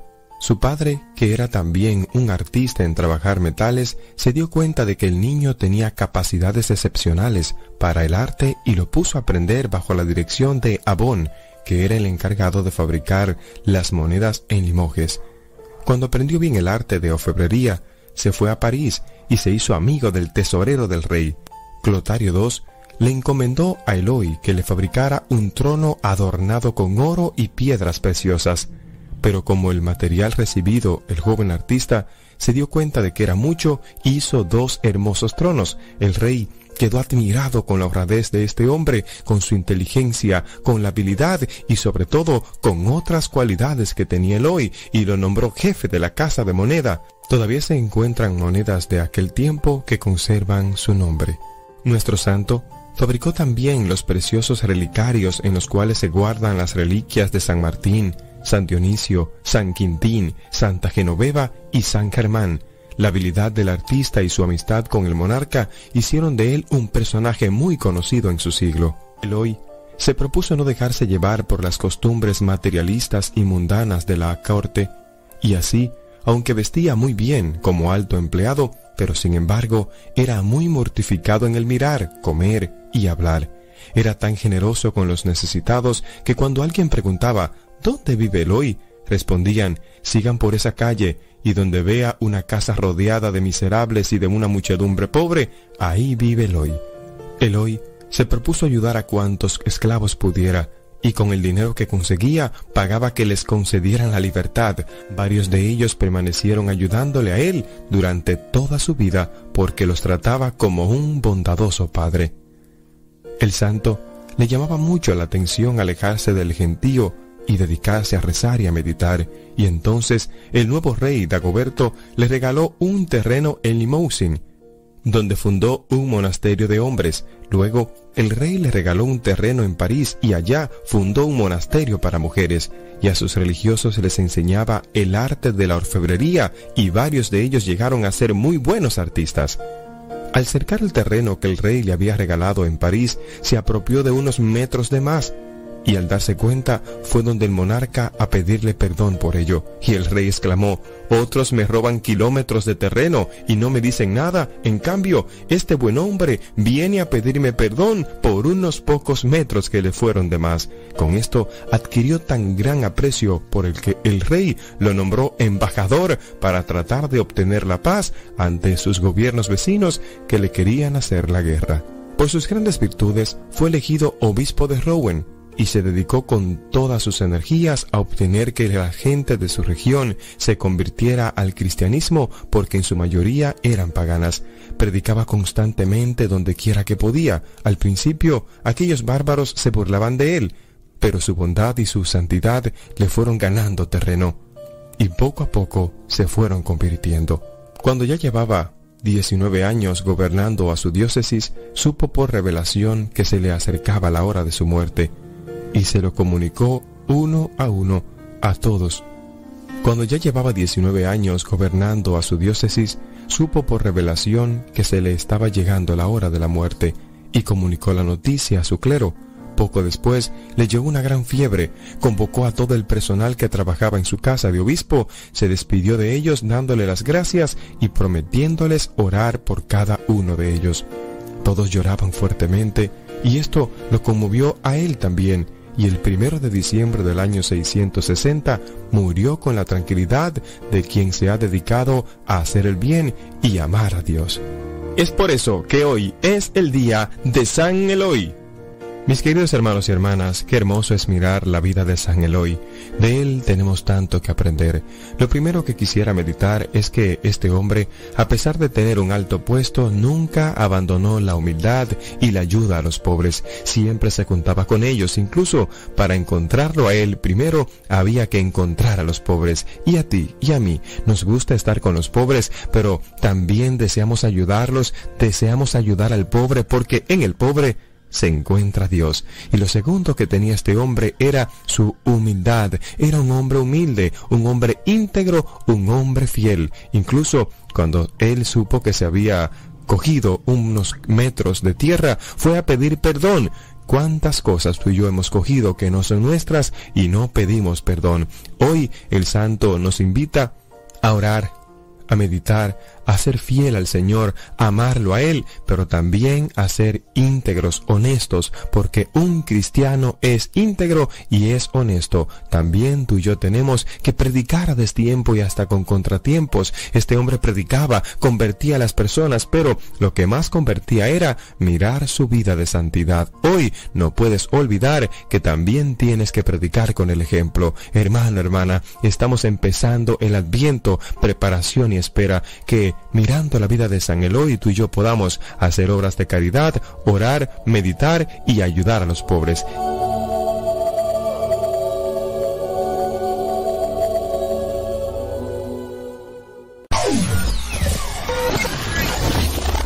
Si quieres volver a escuchar los programas del Padre Modesto, búscalo en tu página favorita de podcast, Spotify, iTunes, Google Podcast y otros más. Busca los programas en, el, canal, Modesto, Radio. En el canal Modesto Radio.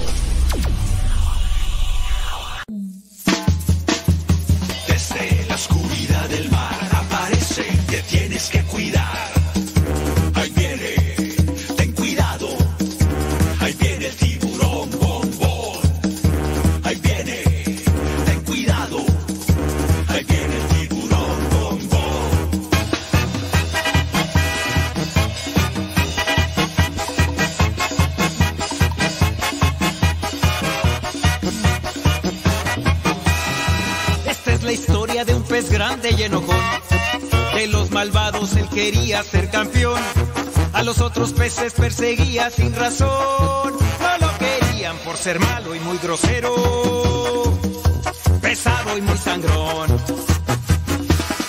Pero en el fondo de su pobre corazón, él se sentía triste, solo y sin amor. Hasta que un día conoció la luz de Dios, su perdón y su alegría, su vida transformó.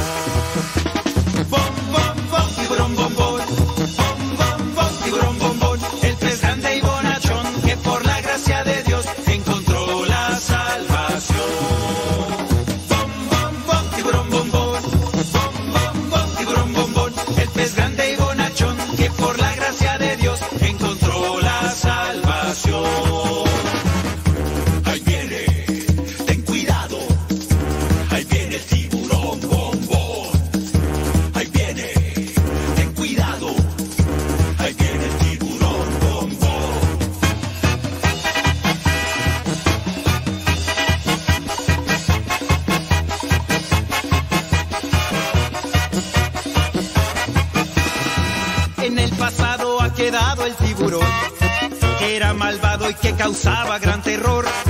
Todo ha cambiado porque Cristo lo salvó, porque a todos los ayuda y los protege. Bombón es un campeón. Esa es la historia de un pez grande y bonachón, que fue atrapado por las redes del amor. A todos cuenta que Jesús lo perdonó. Ahora Bombón por todas partes va anunciando el reino del Señor.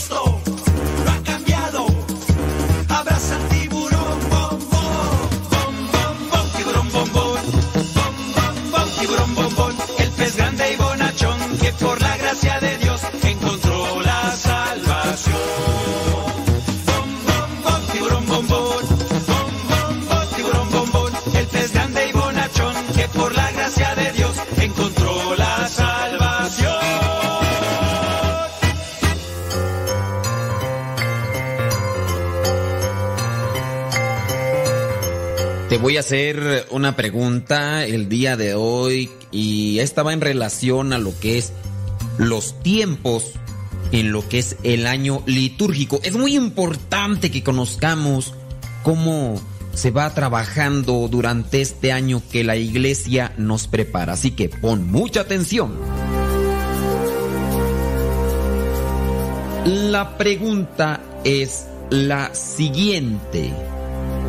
¿Cuándo termina el tiempo de Navidad en el año litúrgico? ¿Cuándo termina el tiempo de Navidad en el año litúrgico? No lo confundas con lo que pues con lo que hace la gente normalmente dentro de lo que es el año civil, no, en el año litúrgico. ¿Cuándo termina el tiempo de Navidad? Termina con la fiesta de la Candelaria el día 6 de enero, Día de los Reyes, o termina con la fiesta del bautismo del Señor. ¿Cuándo termina el tiempo de Navidad? En la fiesta de la Candelaria, el Día de los Reyes, es decir, el día 6 de enero, o en la fiesta del bautismo del Señor. Si respondiste que la Navidad termina con la fiesta de la Candelaria, pues estás muy pero muy equivocado. También, si nos has dicho que la Navidad termina el 6 de enero, es decir, el Día de los Reyes, también estás muy equivocado. Déjame decirte que en el año litúrgico, la Navidad, la Navidad termina con la fiesta del bautismo del Señor. Una tarde antes de la fiesta del bautismo del Señor, por Juan Bautista, obviamente, es cuando termina oficialmente el tiempo de Navidad. Así que desde el día 24 en la noche, puedes decir, feliz Navidad, feliz Navidad. Llega lo que sería enero y después del día de los Reyes Magos, o mejor conocido como la Epifanía del Señor, viene lo que es la fiesta del bautismo. La fiesta del bautismo llega a caer en diferentes días, por eso no te digo tal día, sino que viene a caer en diferentes días, pero eh, para tener más seguridad puedes fijarte en el calendario, te fijas en el calendario en qué en qué día cae la fiesta del bautismo y es ahí cuando termina la Navidad. Así que hasta ese día puedes decir feliz Navidad.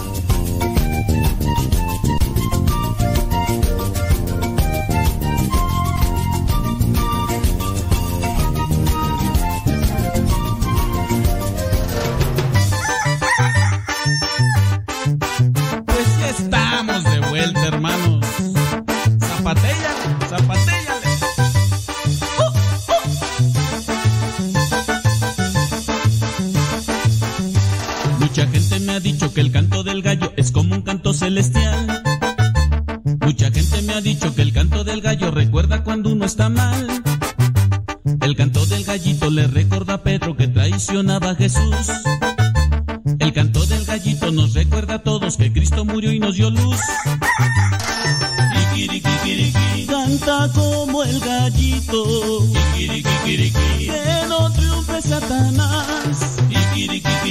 Quiere mucho a mis hermanos. En Cristo yo quiero estar. Que cante el Padre Modesto. La ardilla ya va a cantar. Que canten los del. Kikirikikiriki, En Cristo vamos a estar.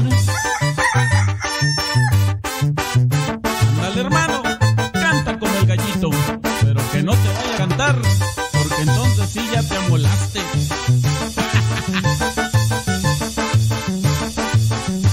Mucha gente me ha dicho que el canto del gallo es como un canto celestial. Mucha gente me ha dicho que el canto del gallo recuerda cuando uno está mal. El canto del gallito le recuerda a Pedro que traicionaba a Jesús. El canto del gallito nos recuerda a todos que Cristo murió y nos dio luz. Canta como el gallito. Que no triunfe Satanás. Quiere mucho a mis hermanos. En Cristo yo quiero estar. Que cante el Padre Modesto. Kikirikikiriki, La ardilla ya va a cantar. Que canten los del. Kikirikikiriki, En Cristo vamos a estar.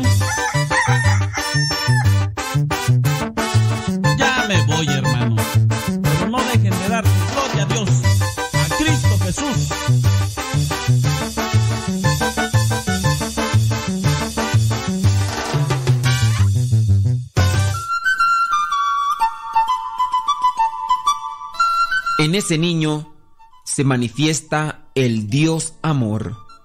Dios viene sin armas, sin la fuerza, porque no pretende conquistar, por decir así, desde fuera, sino que quiere más bien ser acogido libremente por el hombre.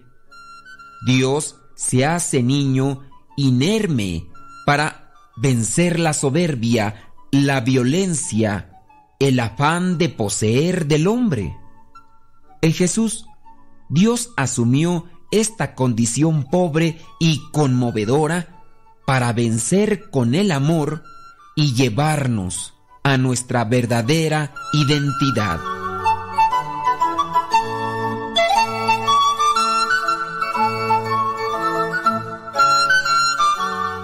Mensaje del Papa Benedicto XVI, 23 de diciembre del año 2009.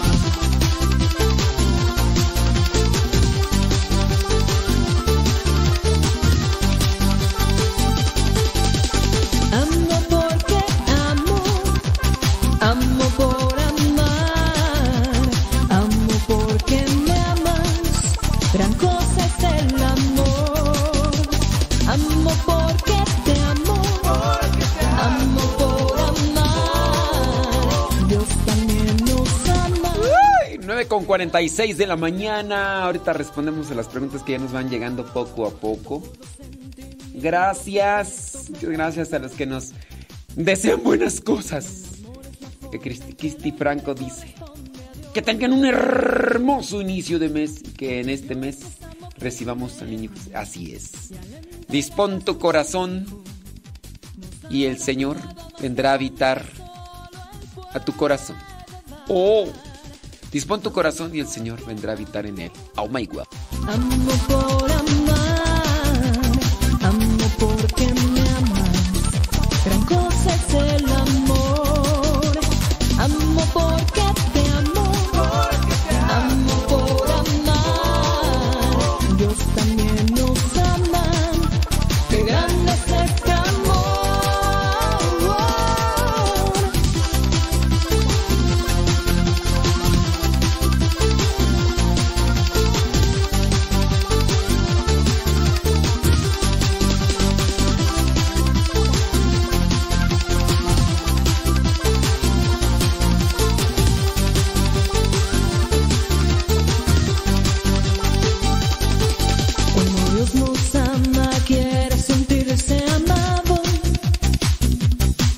Que no anda no conoce.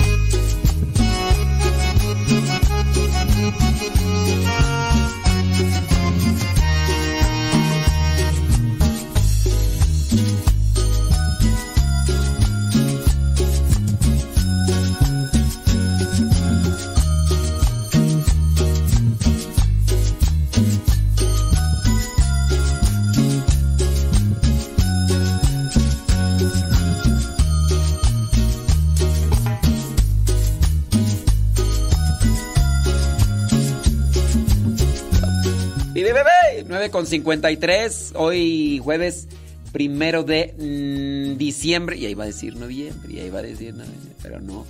Pero no, pero no, pero fíjate que no. Y gracias, muchas gracias. Y sí, sí, sí, sí, sí. Eso. Ahorita estamos viendo acá las preguntas que nos están llegando ahí al Telegram. Vamos a tratar de responderlas ahorita. Saludos a todos los que nos mandan ahí. Saludos, muchas gracias. Y Lalo, pues, hombre. Eso, eso. Déjame ver acá en el Facebook a ver si hay este, preguntas. Si no hay preguntas, pues vamos a ir. Saludos, muchas gracias. Muchas gracias, muchas gracias, muchas gracias. ¡Súbale la radio! Dice Leonor. Muy bien, muy bien. Ándele pues. Arroba cabina radio. Sepa es, es el chat. Es el chat. Que tenemos para que ustedes nos manden sus preguntas. Nadie más la ve, solamente nosotros. Seguimos invitándoles para que descarguen Telegram. Es mejor que el WhatsApp, de veras. Ay, pero es que no tengo ninguno de mis contactos que esté en Telegram. Es que Telegram no solamente es para chatear, es para encontrar grupos. Miren, los hay de todos grupos. Antes, antes, hace mucho tiempo, había grupos de todo, de todo. Pero ciertamente Telegram ya ha ido purificando los grupos. De hecho, con decirles que ha- hay canales, o había, porque ya también los están quitando, canales de películas. En Telegram ustedes podían encontrar canales donde se subían películas completas y se podían mirar. Y ciertamente tu teléfono no se llena. Ese es lo... Porque en Telegram pues, llega un montón de... Entonces había esos canales que encontrabas películas de las películas populares. Pero aquí la cosa es que ya Telegram ya también las ha ido quitando esos canales porque infringen las cuestiones legales de derechos de autor y todo. Todavía puedes encontrar, hay canales de, de música secular, sí, pero también hay de música católica, canales donde se van subiendo muchas canciones ahí de, de todo. Bueno, están los canales del Evangelio. Lo- por ejemplo, los canales de nosotros, tenemos dos canales, uno se llama Evangelio Misa, tienes que ponerle arroba Evangelio Misa, y otro se llama Evangelio MSP. Bueno, en el de Evangelio MSP ustedes se encuentran los audios del Evangelio de hace dos o tres años. Ahí están. Y no hay necesidad de que yo te acepte una invitación o que, o que me mandes, ay, intégreme al grupo ahí, al canal ese, hombre. No, tú ya te metes y clic tú solo. Y lo otro, tú estando dentro de ese grupo, de ese canal, nadie más ve tu número. Nadie más, solamente el administrador. Ya ves que en los canales, en los grupos de WhatsApp, ya pues ahí se mete alguien y ve tu número y empieza a mandarte mensajes y todo.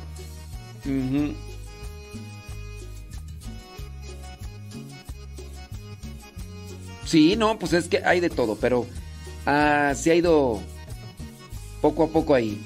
Entonces, descarguen Telegram y busquen nuestro canal que se llama Modesto Lule.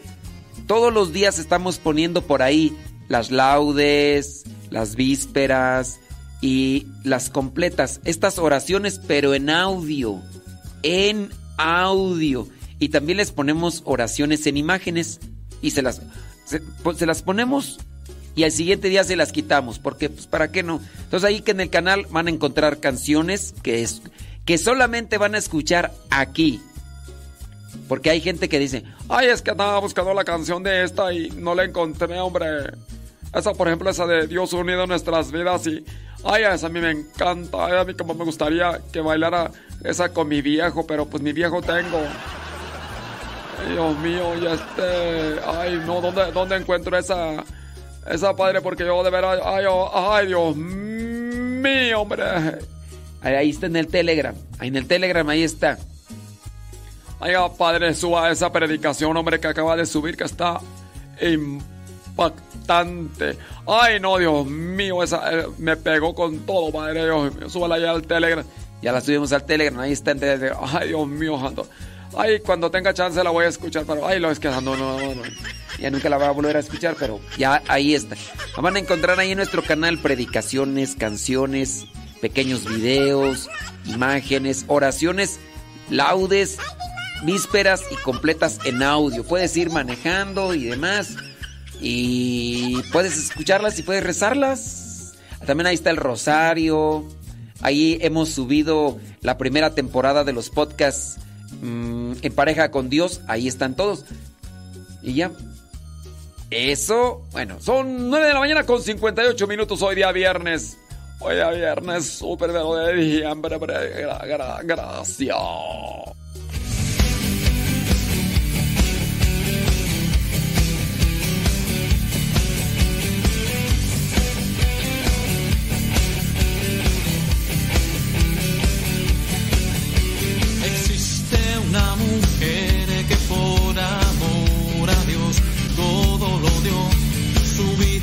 Que entregó en silencio como sierva, como hija y como esclava del cielo. Existe un corazón el cual se convirtió en la cuna de un sol la madre de aquel varón judío, de aquel precioso niño cual su vida entregó.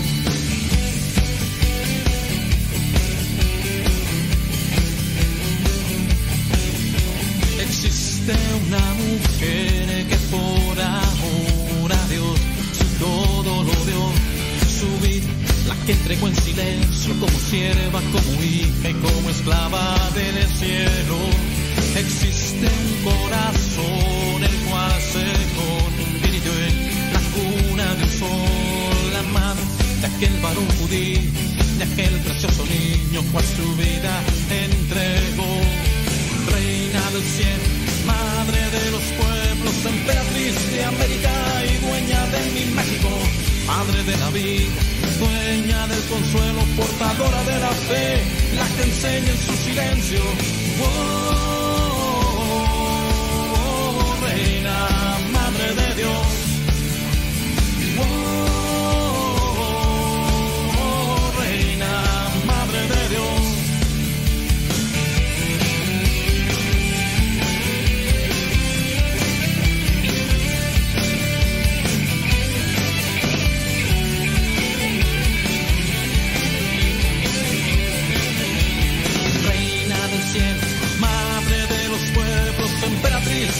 y dueña de mi banco, madre de la vida, dueña del consuelo, portadora de la fe, la que enseña en su silencio, reina del cielo, madre de los pueblos, emperatriz de América y dueña de mi México, madre de la vida, dueña del consuelo, portadora de la fe, la que enseña en su silencio. Oh.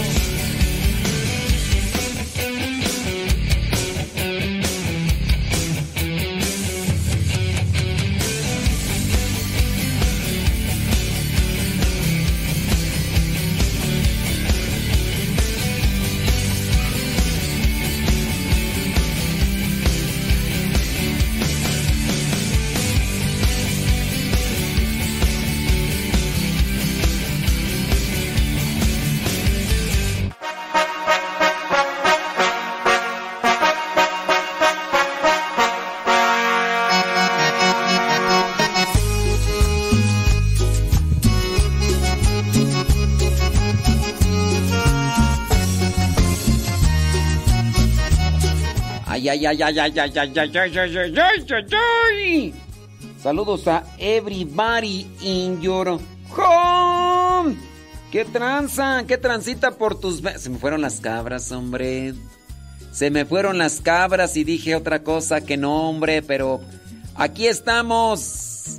Aquí estamos. Te saludo con gusto donde quiera que te encuentres y como quiera que te encuentres. Muchas gracias. Uy, pero en todo están menos en misa.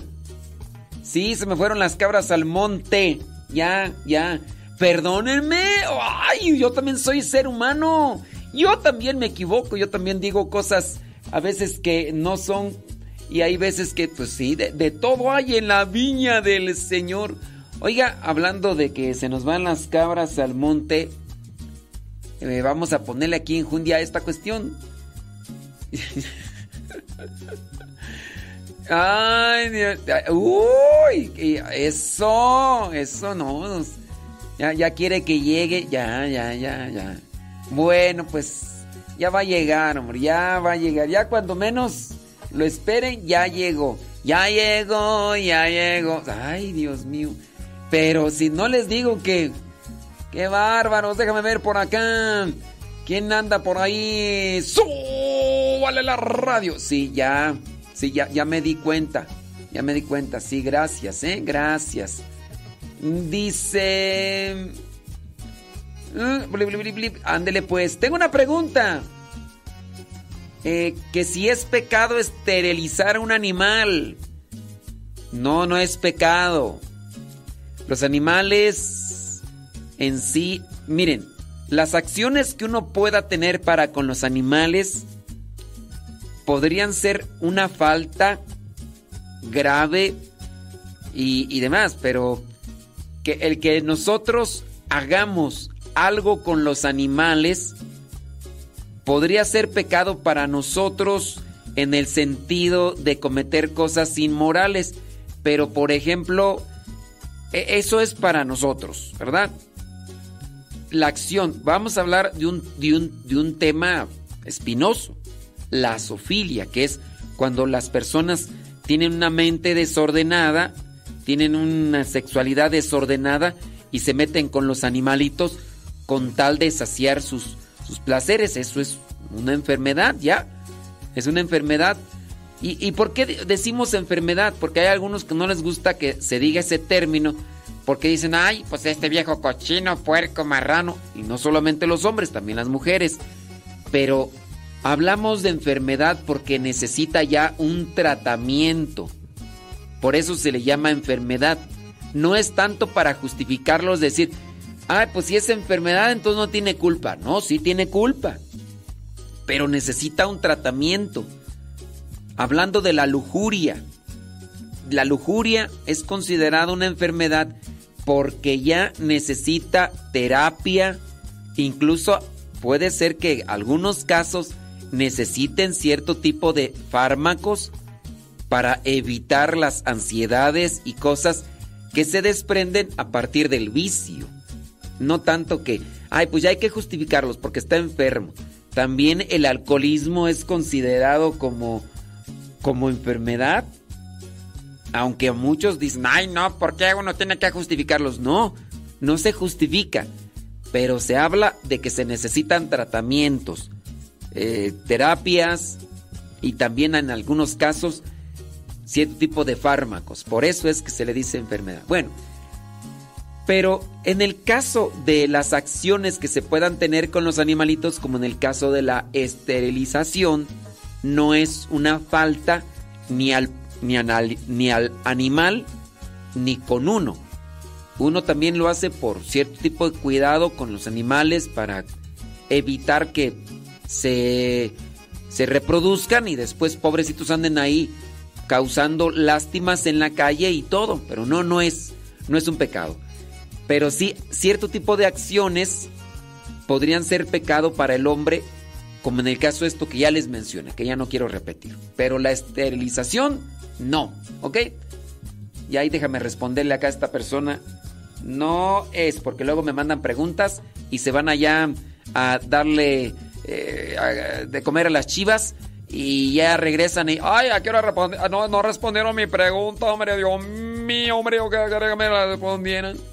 Dice, dice, aquí estoy para saludarlo aunque ni me pele. Ya, ya te respondí tu, tu, tu pregunta que tenías, ya, ¿no? Para que no andes ahí como que, Ay, Dios mío, hombre, a mí no me toman en cuenta que no sé qué, no sé cuánto. Ay, Dios. Ahí está.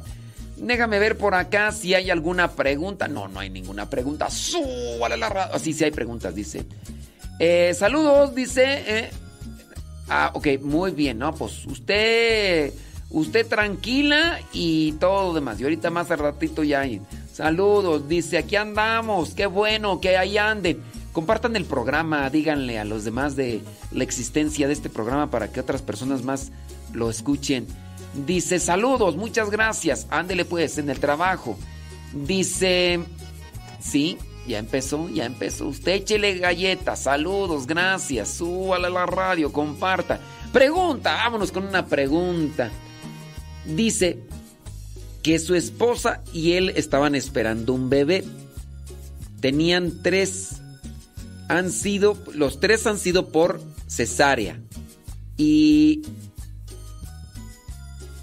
Ah, entonces están esperando un bebé. Y esta también va a ser por cesárea.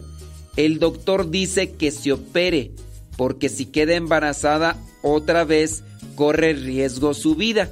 Su esposa tiene 37 años. ¿Usted qué nos aconseja? Miren, ese, ese cuento de que corren riesgo la vida de las personas, creo que muchas veces los médicos se los han dicho muchos de ustedes, de las mujeres que están ahí, también nos han dicho de esa cuestión. Si, si vuelve a tener otro hijo, mire, yo nomás se los digo, su vida corre riesgo, su vida corre riesgo. Si ustedes quieren tener otro hijo, pues es también una responsabilidad de ustedes, no solamente es darles de comer, es también amarlos, cuidarlos, criarlos, formarlos. No nada más por la cuestión de, de, la, de la cuestión de la alimentación. Pero hay métodos naturales que incluso, incluso les ayudan a ustedes para acercarse más, para conocerse más, para respetarse más. Entonces, yo les invitaría a que ustedes más bien consideren los métodos naturales para ya no tener hijos, si en su caso hay una situación. Pero esto yo se los dejo, dejo a ustedes a la consideración. La cosa aquí es, por ejemplo, del, de los doctores que muchas veces les dicen que está en riesgo la vida si quedan embarazadas. Esas muchas veces se mencionan. Yo no sé si sería por una cuestión de un mandato a nivel clínico allí de los doctores o es que reciben, pero pues no. Dice, siento decirte que no se puede, que poder comulgar hay que estar en gracia. Que es que están escribiendo acá que no sé qué. Ya que vivir como Dios, quién sabe que estarán escribiendo. Están con el chisme. Sí, pero yo más bien te invito a a considerar que la persona que me escribes esa cuestión. Que busquen conocer el método natural, que busquen vivirlo y, sirve que se acercan más. Pero eso sí, del, de lo de... Es que yo iba a dejar ahí que las personas este, me comentaran de las mujeres a quienes les han dicho eso. Y son muchas. Pero ahorita están acá metidas en el chisme ahí, hablando de las mascotas y que de qué, qué van a comer y que se le cambiaron ya el pañal al niño, que, que le des unos golpecitos en la, en la, en la espalda y que no sé qué. Entonces, pues yo ahí mejor te lo dejo para que lo consideres. Señoras, señores, mándenos sus preguntitas y ahorita, sí, nada más que donde me dejaron la pregunta, ya se perdió la pregunta porque si le hicieron una pregunta más arriba, pues sí, pero se perdió ahí con el, los comentarios y mejor vamos a ver si las vemos al ratito y le respondemos. ¿Qué le parece? Esta vida es un camino, todos somos peregrinos, luces y sombras te acompañan cuando subas la montaña, cuando bajes hasta el valle, por el margen de los ríos, recostando tu cansancio para luego emprender el camino, el horizonte Dios Padre y las huellas Jesucristo. Habrá vientos y huracanes que estrechen tu camino. Mira siempre hacia adelante porque Dios está contigo. No detengas hoy tus pasos sigue las huellas del Dios vivo caminar,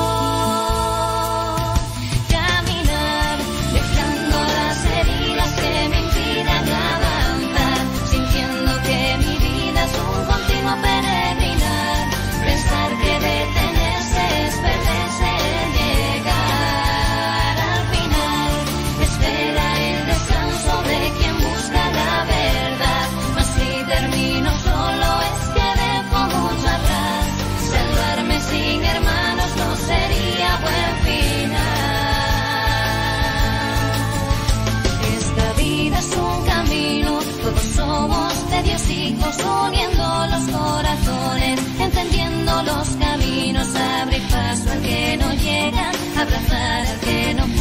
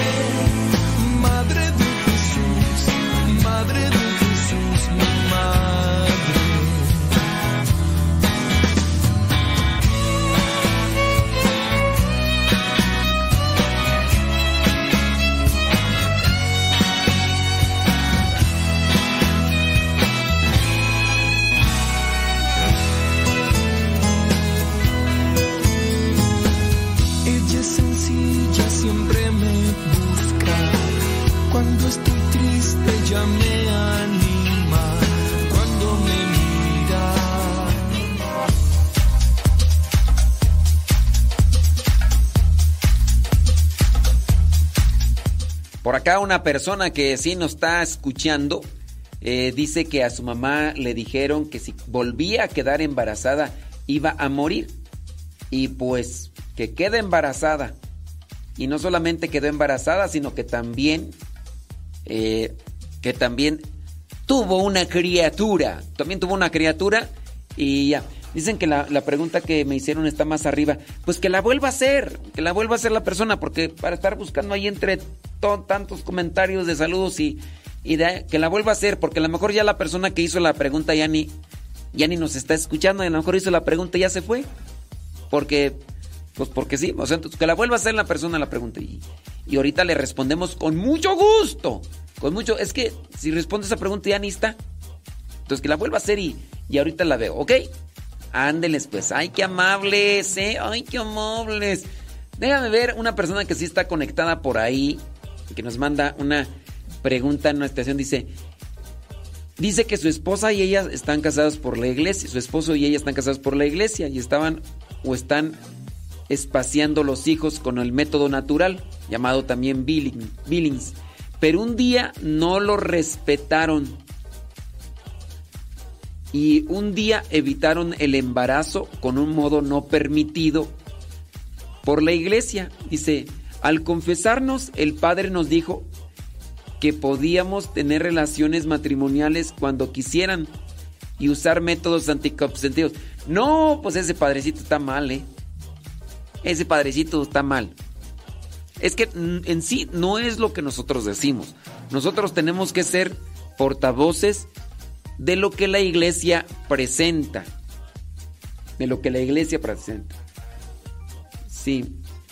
Bueno, a ver, que, nos vuelva a hacer la, la persona la pregunta. Dice, aquí sigo. Vuélveme a hacer la pregunta, criatura.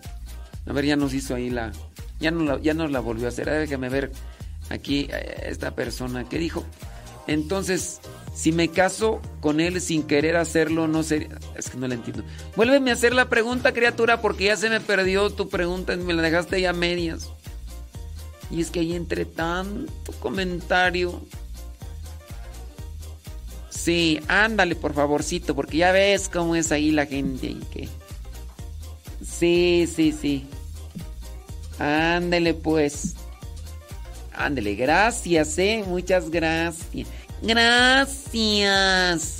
Ok, ahorita sigo por acá con esta cuestión. Si un sacerdote te dice que tú puedes tener relaciones sexuales cuando gustes y como gustes, utilizando métodos anticonceptivos, el, el padrecito no está siendo portavoz de la doctrina y el magisterio. Y entonces él no está bien. Él no está bien. Entonces, dice, quisiéramos... eh, que quisiéramos que porque nosotros ya tenemos hijos y la relación no solo es para tener hijos. O sea que tú tienes una idea más clara que el padrecito. Válgame. Dice, sino para disfrutar la pareja y esto nos dejó una gran confusión. ¿Usted podría explicar si lo que nos dijo este sacerdote es correcto? No, no es correcto. No es correcto. Yo entiendo pues que dentro de la relación matrimonial pues la intimidad y todo, pero la intimidad y todo no no debe ser algo así como que Uf, si no lo tenemos nos vamos a asfixiar, nos vamos a oxidar. E incluso el llevar el método natural.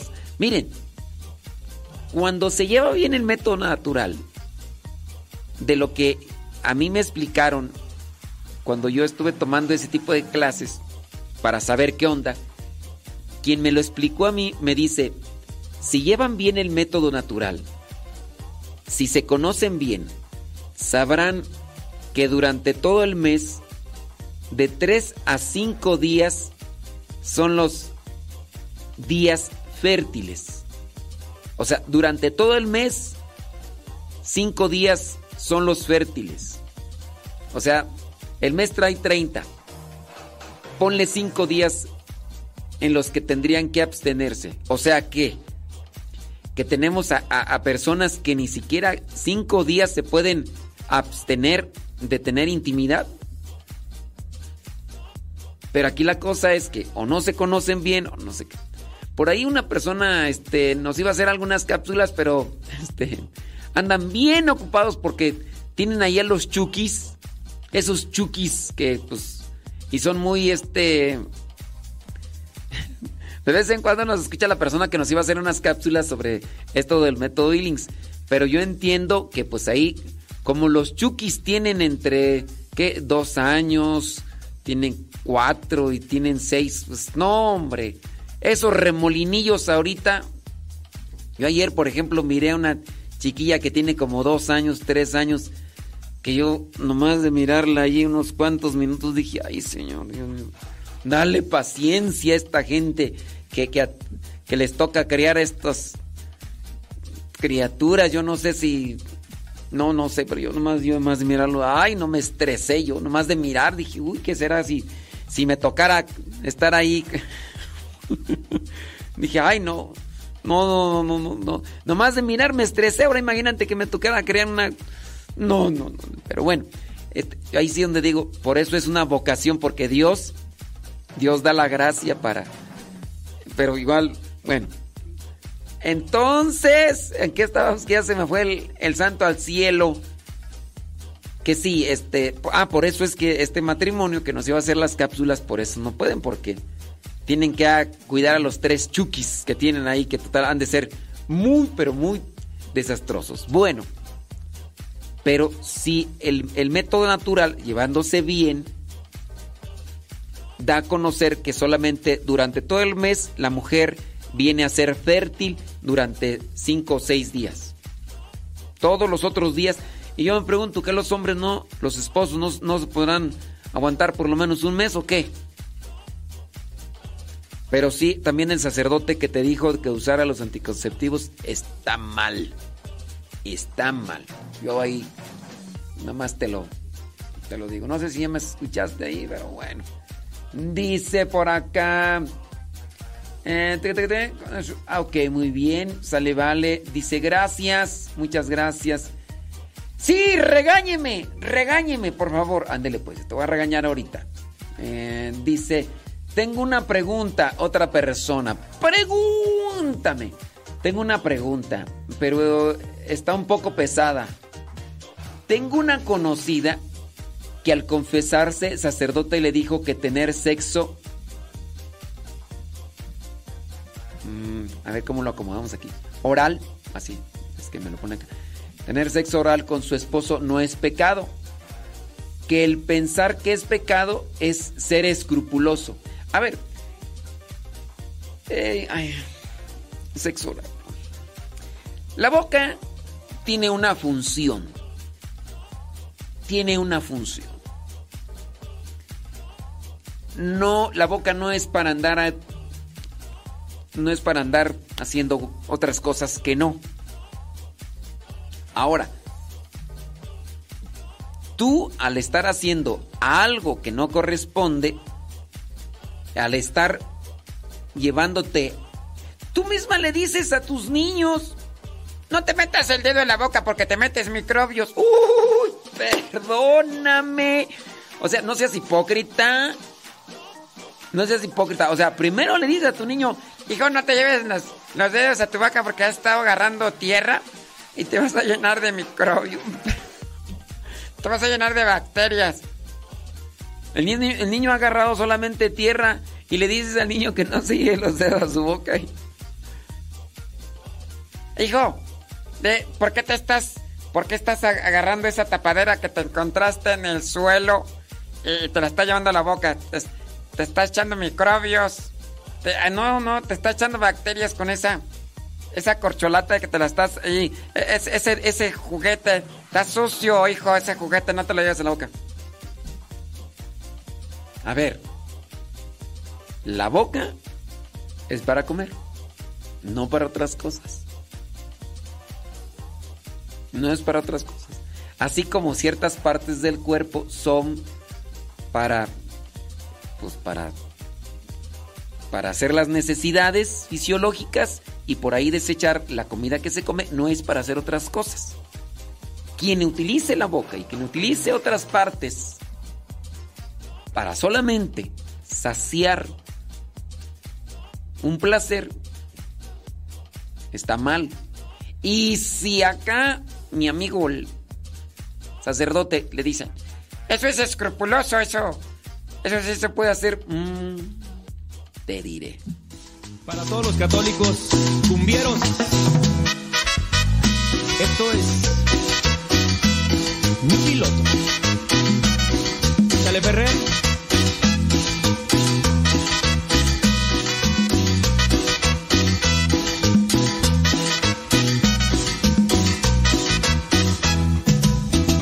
Es mi piloto y es mi salvador.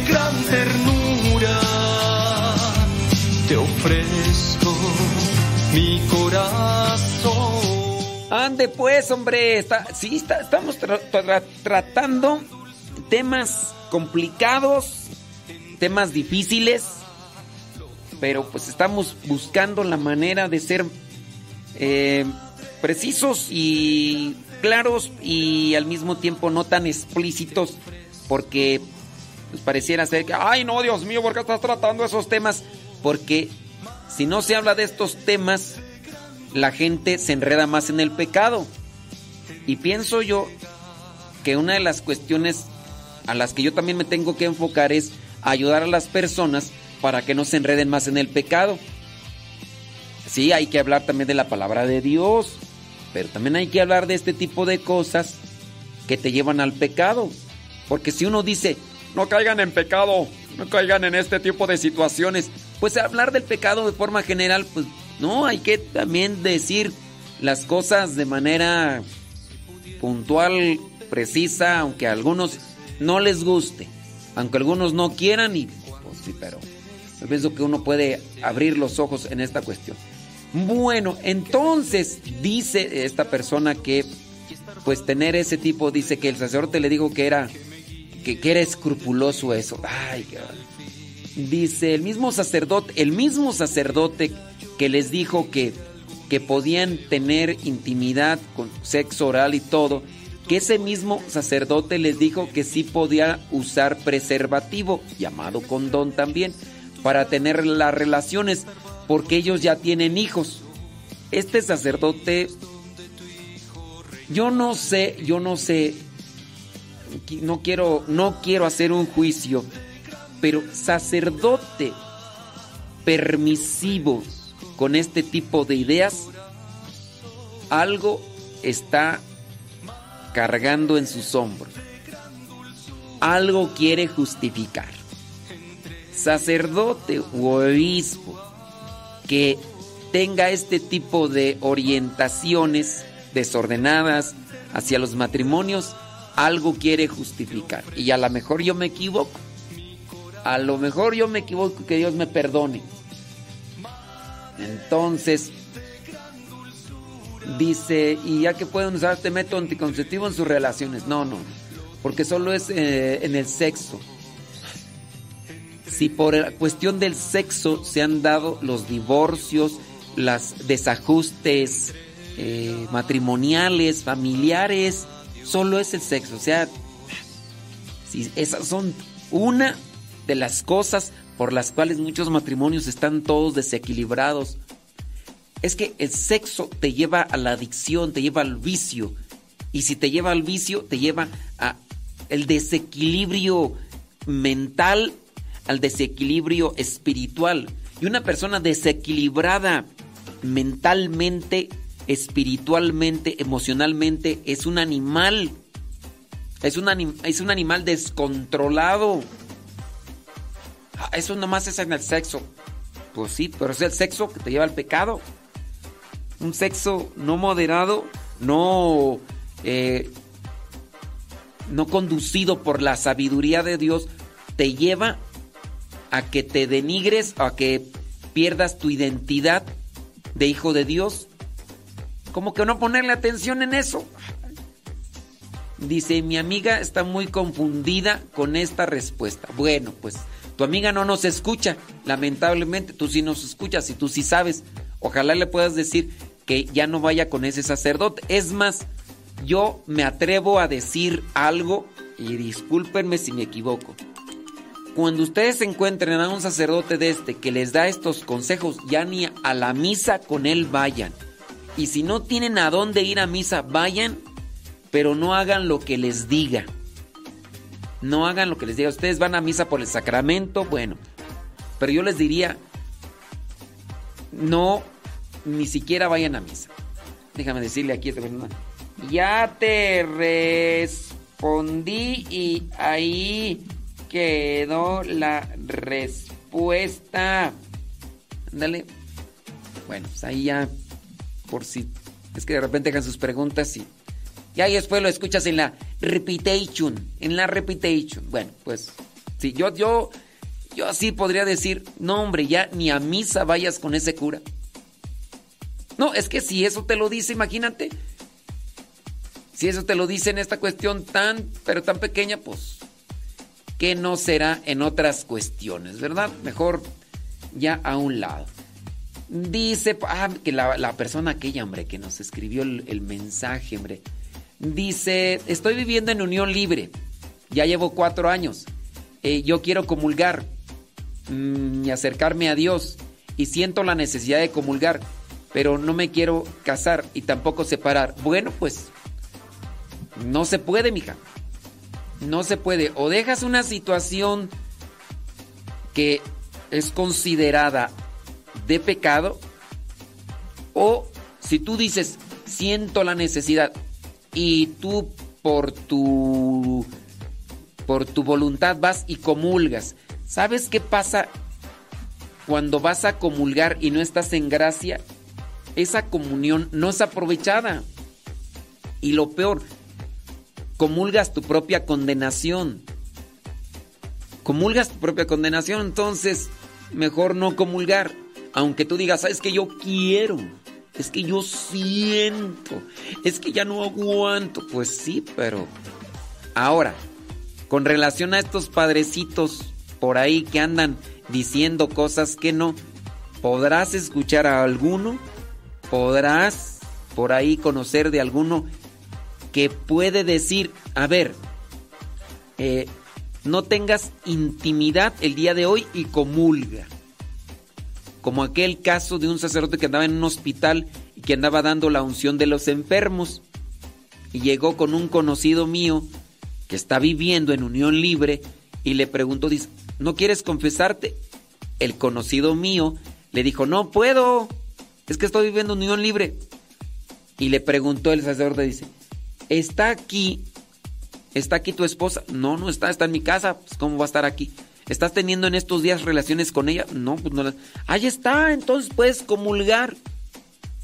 Y entonces el conocido mío aceptó la confesión y le dieron la comunión.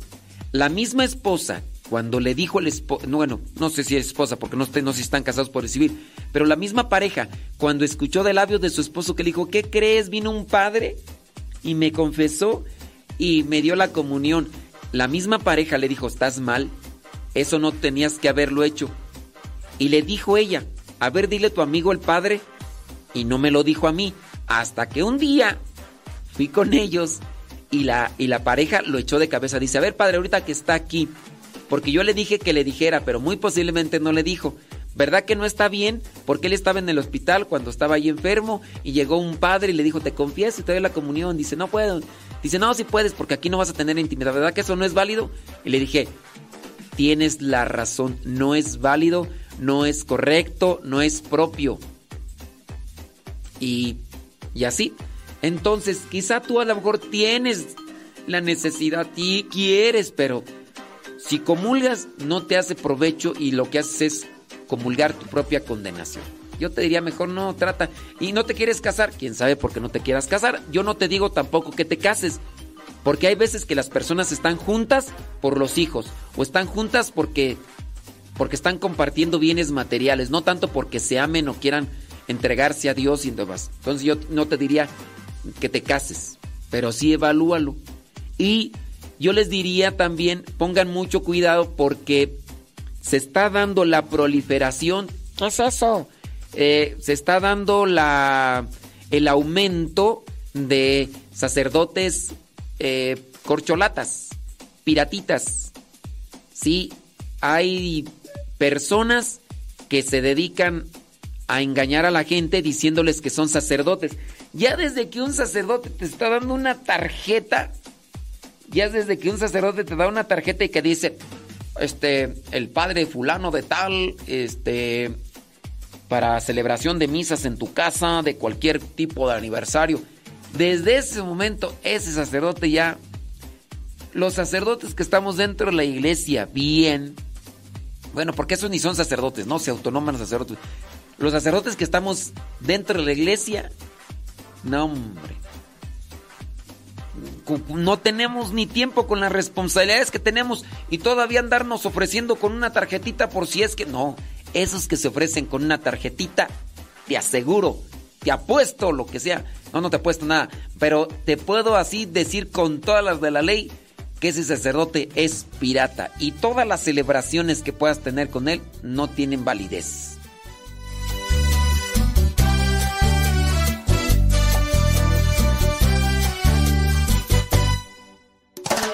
Hace mucho tiempo atrás, antes de que naciera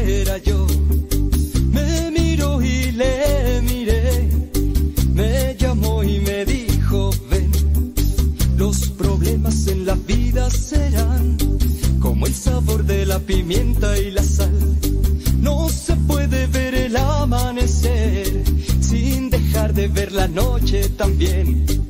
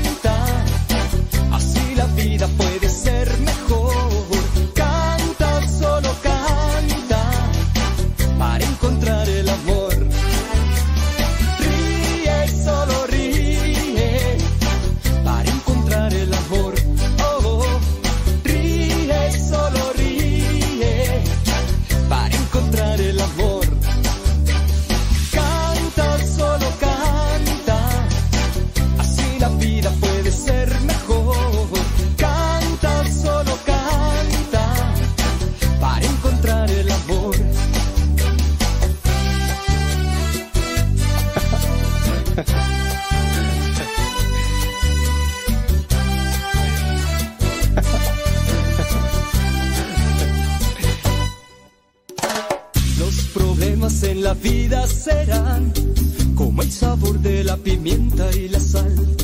No se puede ver el amanecer sin dejar de ver la noche también.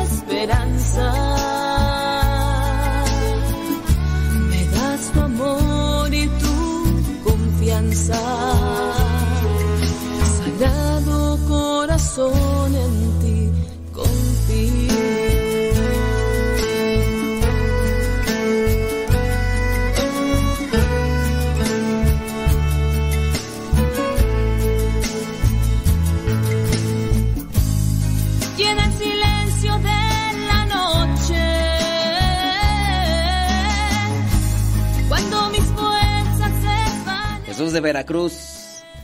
Ya empezamos con temas densos. Con temas densos. Una, persona me pregunta, dice, bla bla bla bla bla bla bla bla, ¿y qué dice? Que qué opino de los juguetes, bueno, que no son juguetes en sí, de las cosas materiales que se utilizan para la, la intimidad. Una persona me pregunta sobre eso. Mm, y otra persona me pregunta, dice, eh, sobre su respuesta del sexo, ah, ¿usted se basa en un criterio propio o de dónde agarra la respuesta? Mire, hay que analizarlo desde la moral. La iglesia no se enfoca a escribir cosas de manera muy, pero muy detallada sobre esta cuestión de, del sexo. Uno debe de ir también teniendo un criterio y que no es un criterio como tal de lo que yo pienso y que es muy aparte, no. Hay que apegarnos a una moral, pero también a un cuidado del espíritu y del alma. Porque no es que, que nosotros eh, tengamos ahí un, una hoja donde diga, a ver, ustedes los que hacen sexo oral no se metan esto a la boca, no se metan en esto, lo otro, no quiera aquí, aquí y allá. Ah, Incluso habrá sacerdotes que podrían decir que eso del sexo oral en cierto modo está permitido. Y hasta podrían decir que no es pecado. Pero hay cosas que nosotros sabemos que en el momento no es pecado, pero que si se consiente y se vuelve a hacer porque trajo un placer, eso te lleva a una adicción. ¿Qué pasa cuando, vamos a hablar tanto de los que no son juguetes, pero que así se le llaman, ¿no? De estos aparatos o esas cosas que existen y hablar también de la cuestión del sexo oral. Este tipo de cosas producen un placer. Un placer que dentro de la relación matrimonial está permitido o que, o que es válido. Está bien. Ese placer es permitido dentro del matrimonio. Pero ¿qué pasa si tú quieres buscar más y más y más placer? Lo único que estás haciendo es alimentar un ego. O sea, porque a mí me gusta, ya, lo pruebo. Y sabes que ahí no va a terminar. después vas a querer probar otra cosa porque como tu cuerpo ya se acostumbró a esa medida o a ese grado de placer, ya no vas a sentirte contento con eso. Vas a buscar otra cosa. Y después ya cuando te acostumbres a esa otra cosa, vas a buscar otra cosa. Este es el peligro de consentir cierto tipo de cosas que no son de forma natural. En el caso del sexo oral. Permites estas cosas, te vas a acostumbrar y ya no vas a sentir lo mismo. Y al rato te vas a ir por otro. Y después te vas a ir por otro. Si tú solamente buscas saciarte en, lo, en, en la lujuria, entonces uno debe tener cuidado en ese sentido para que las personas pues no no se dejen arrastrar por eso, no se dejen llevar por eso.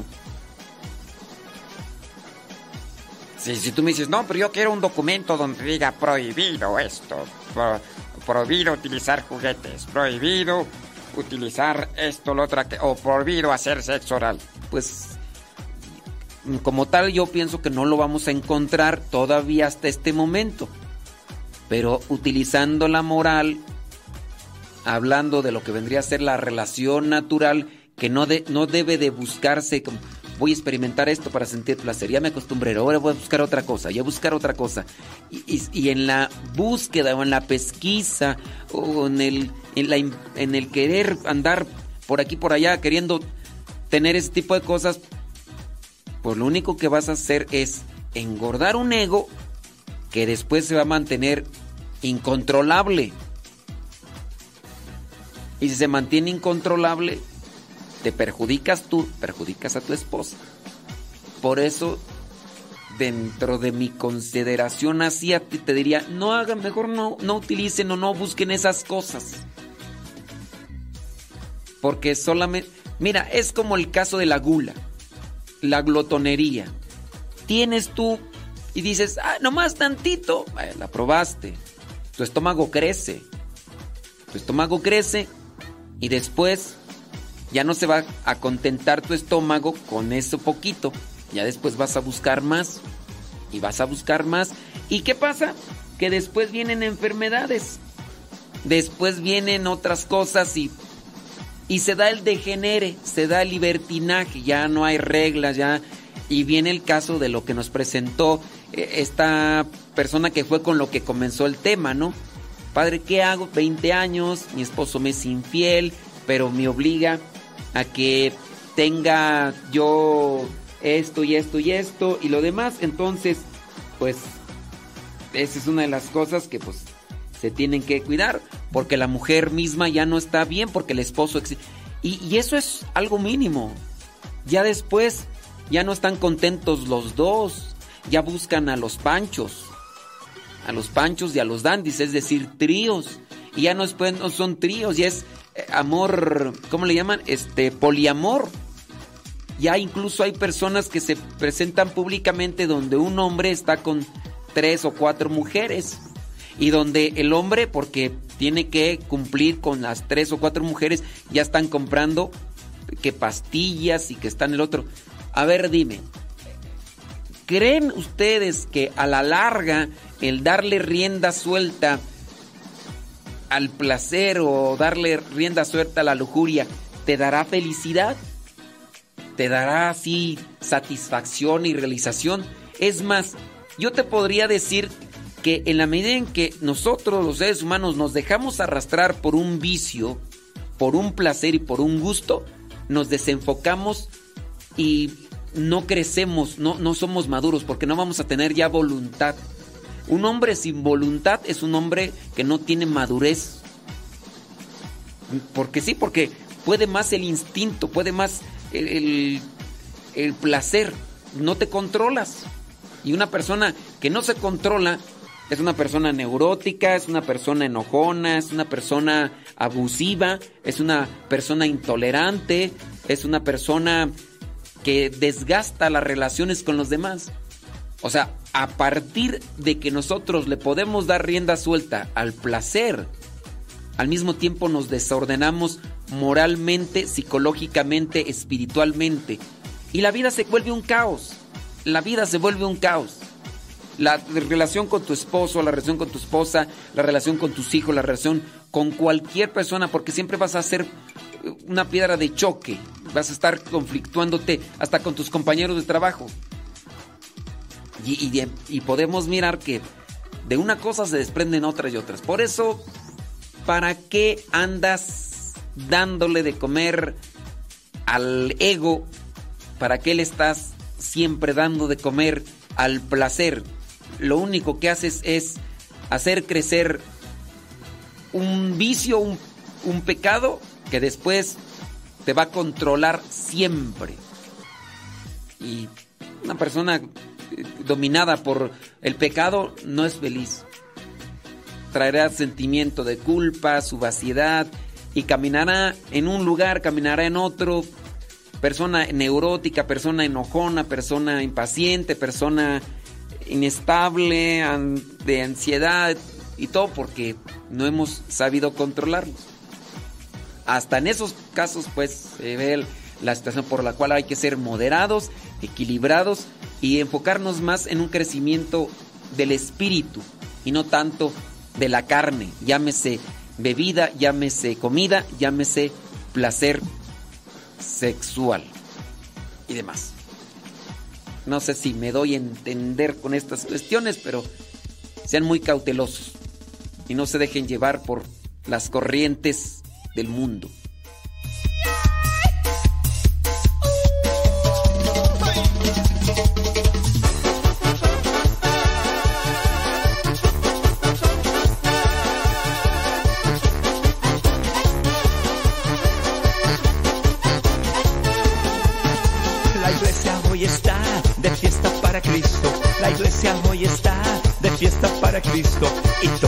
Mundo danza al ritmo de San Vito. Y todo el mundo danza al ritmo de San Vito. La iglesia hoy está de fiesta para Cristo. La iglesia hoy está de fiesta para Cristo. Y todo el mundo danza al ritmo de San Vito. Y todo el mundo danza al ritmo de San Vito. Manos para arriba, manos para abajo manos para arriba, manos para abajo, el cuerpo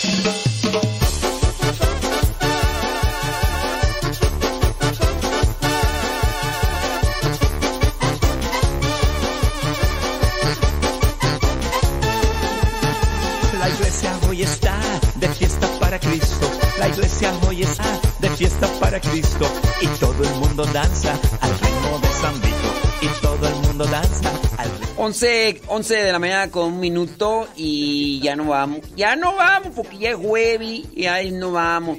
Oiga, conozco personas que se han enfocado a darle rienda suelta al placer.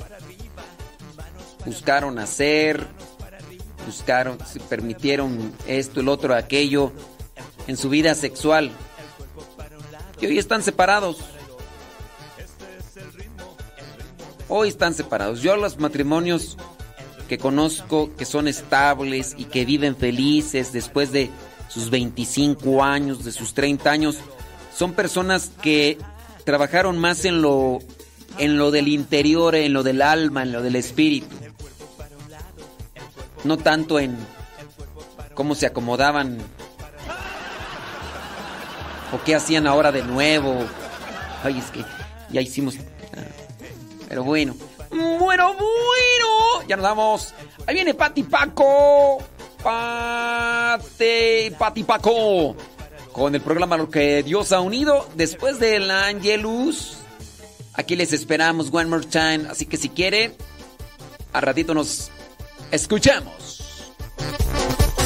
Recuerden que ahí queda el programa guardado en YouTube, Modesto Radio y también en Spotify, en iTunes y en Google Podcast. Búsquenos como Modesto Radio. Modesto Radio.